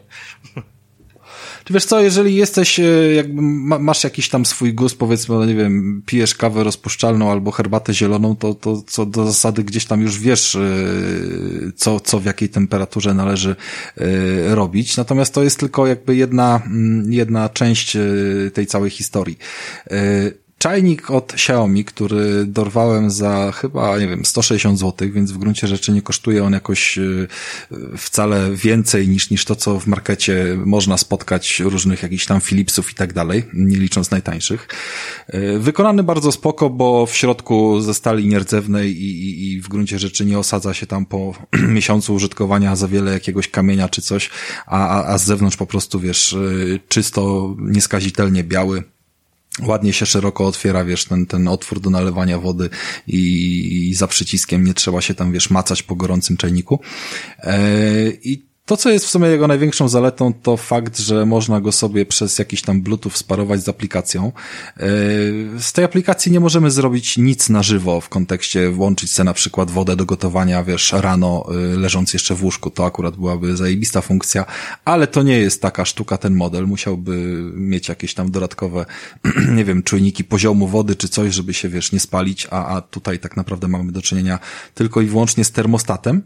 E, natomiast ma on dwa przyciski na samym już urządzeniu, plus mały wyświetlacz, który cały czas, gdy jakby ten sprzęt y, ma temperaturę wyższą, jakby woda w środku ma wyższą temperaturę niż y, niż, niż jest otoczenia, to pokazuje jej stan. Więc yy, po pierwsze, widzimy z daleka, czy czajnik ma ciepłą wodę, czy zimną. No, jak, z kimś mieszkamy, wiemy, że ktoś sobie mógł zrobić herbatę, pójść z nią w pizdu, a my widzimy, o, czajnik jest i ma w środku wodę i ona jest 80 stopni, może se strzelę kawusie, nie? To jest bardzo fajne, bo, bo, bo, bo wyświetlacz, no jakby przydaje się ta informacja. Yy, lepiej, żeby był, niż żeby nie było. A druga fajna funkcja to jest kwestia podtrzymywania temperatury. I do tego służy jakby drugi przycisk na nim, który możemy włączać, wyłączać, yy, jakby przestawiać domyślnie między czterema zaprogramowanymi właśnie przez tą aplikację opcjami. Yy, a w tych opcjach w aplikacji po prostu ustawiamy sobie dwie rzeczy. Temperaturę i czas, przez jaki on temperaturę tą może utrzymać. Czyli przykładowo możemy sobie ustawić, że po zagotowaniu wody on będzie utrzymywał 90 stopni jeszcze przez godzinę a 80 stopni jeszcze przez kolejną godzinę, a potem sobie może zjechać w dół i przy 50 się zatrzymać na kolejne kilka godzin, żeby woda w razie czego się zagotowała nam w 30 sekund, a nie w półtorej minuty, nie? Gdy będziemy chcieli zrobić taką poprawkę. I to w gruncie rzeczy są niby bardzo proste yy, funkcje, ale jednak bardzo szybko można się do nich przyzwyczaić i, i jakby życie staje się prostsze, bo yy, gdzieś tam w porannym rozgardiaszu, wiecie, ogarnąć, ktoś wstawi wodę, potem czy ktoś zaleje herbatę, widzimy z daleka, czy ta woda jest zagotowana, czy nie jest, albo po prostu świeci się do nas czajnik y, z 80 stopniami, czeka na to, żebyśmy po prostu zaparzyli sobie kawkę. Ja mam ogromny problem z zapominaniem takich rzeczy, wiecie, włączę wodę, potem pójdę zrobić coś innego, sprawdzać maile i, i za chwilę zapominam, że się miałem napić kawy, a potem nagle jestem jakiś senny i zmęczony i, i tak dalej. Y, poza tym, no, jakby nie patrzeć, zaparzenie kawy nie wrzątkiem, tylko nawet tej nieszczęsnej rozpuszczalnej w tych 80 stopniach powoduje, że ona szybciej się nadaje do picia. Praktycznie po, po od razu po zalaniu możemy sobie wziąć, dolać mleczka, wziąć kubek i od razu się tego napić, a no, z takim wrzątkiem to jednak trochę nie za specjalnie, więc y, Kurwa, powiedziałem już wszystko w gruncie rzeczy, chyba, że jeszcze no tysiąc tak, pytań nie, no, będzie. No, spoko, spoko. Ale, ale to jest naprawdę y, kilka prostych funkcji, które no, są pseudo-smart, bo, bo tyle mamy tego smarta, co, że możemy sobie po prostu przez aplikację wygodnie to y, zapisać, a nie, że jakieś zjebane kolory diod, jak w tanich czajnikach. Bo ja miałem już wcześniej taki czajnik jakiś z marketu, ale on mi, kurwa, mhm. swoimi kolorami pokazywał, jaką ma temperaturę i weź się, wiesz, zapamiętaj tego naucz, nie? To bez sensu. A powiedz mi, no, czy tutaj, ten czajnik pokazuje poziom e, wody? Nie, właśnie nie, tego, właśnie tego brakuje. Gdyby miał czujnik, e, jakby to było nawet w instrukcji napisane, żeby uważać w kontekście utrzymywania temperatury, wiesz, na poziom wody, żeby nie powodować, że on tam załóżmy jest prawie pusty poniżej minimum, a ty go trzymasz i każesz mu, wiesz, powyżej 80 stopni mieć, e, załóżmy, wodę. Natomiast gdyby to miał, to pewnie by nie było też problemu, żeby właśnie sobie zdalnie zrobić, wiesz, uruchamianie. No ale takiego nie trafiłem. No, były dwa modele, jeden był zwykłym, drugi miał trochę tych funkcji smart, więc, więc yy, na coś takiego się natknąłem.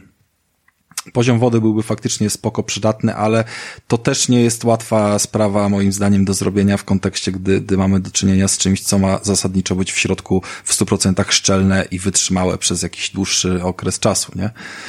Ja wam powiem tak, no tak, z uwagi na to, że pracuję w takim, a nie innym sklepie, no to oprócz gier i konsol też mam do czynienia właśnie z tymi wszystkimi sprzętami e, AGD.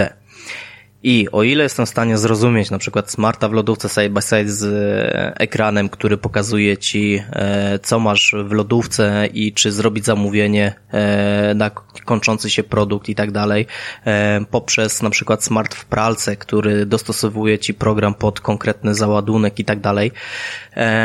Ba, nawet zrozumiem toster, który ma wbudowaną kamerę do środka i po prostu jest w stanie ocenić, czy, czy po prostu tost, który robimy jest już tak wypieczony, jak sobie to ustaliliśmy w aplikacji.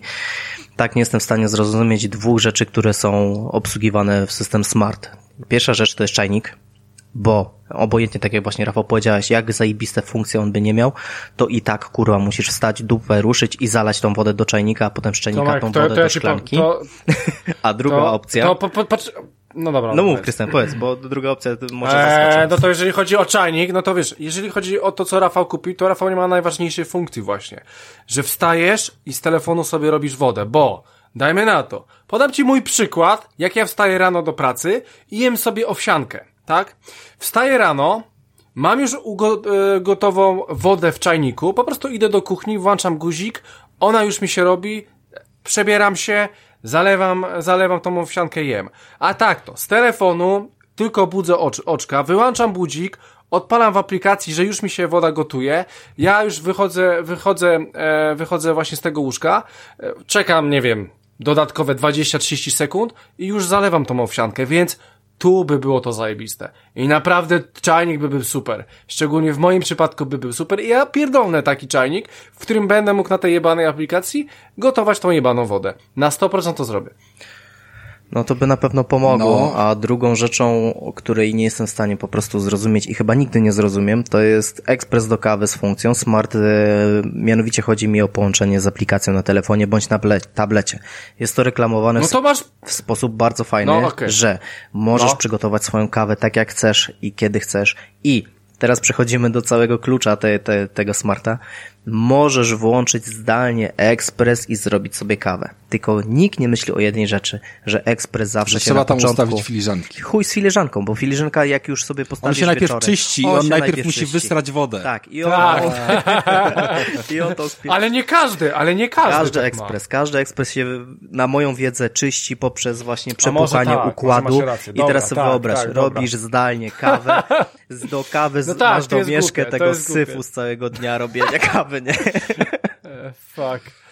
Nie, no dobra, to, to akurat... E no Dobra, nie, no ale to, to, to słuchajcie, to ja wam powiem, powiem tylko w kontekście takich naszych domowych y, różnych przyzwyczajeń, y, jak wygląda korzystanie na co dzień przy, przy, przy właśnie wykorzystaniu tego smartczenika, nie? Bo Tomek gdzieś tam wspomniał toster ustawiony na jakąś konkretną grzałkę czy coś, no okej, okay, jakby kwestia tosta to, to nie mam jakichś preferencji, które się zmieniają, że dzisiaj chcę takiego, a, a jutro chcę bardziej wyparzonego, bo to zawsze jest to samo pieczywo, więc tam zwykłe pokrętło które sobie ustawię, czy na piątkę, czy na siódemkę, w zupełności mi wystarczy.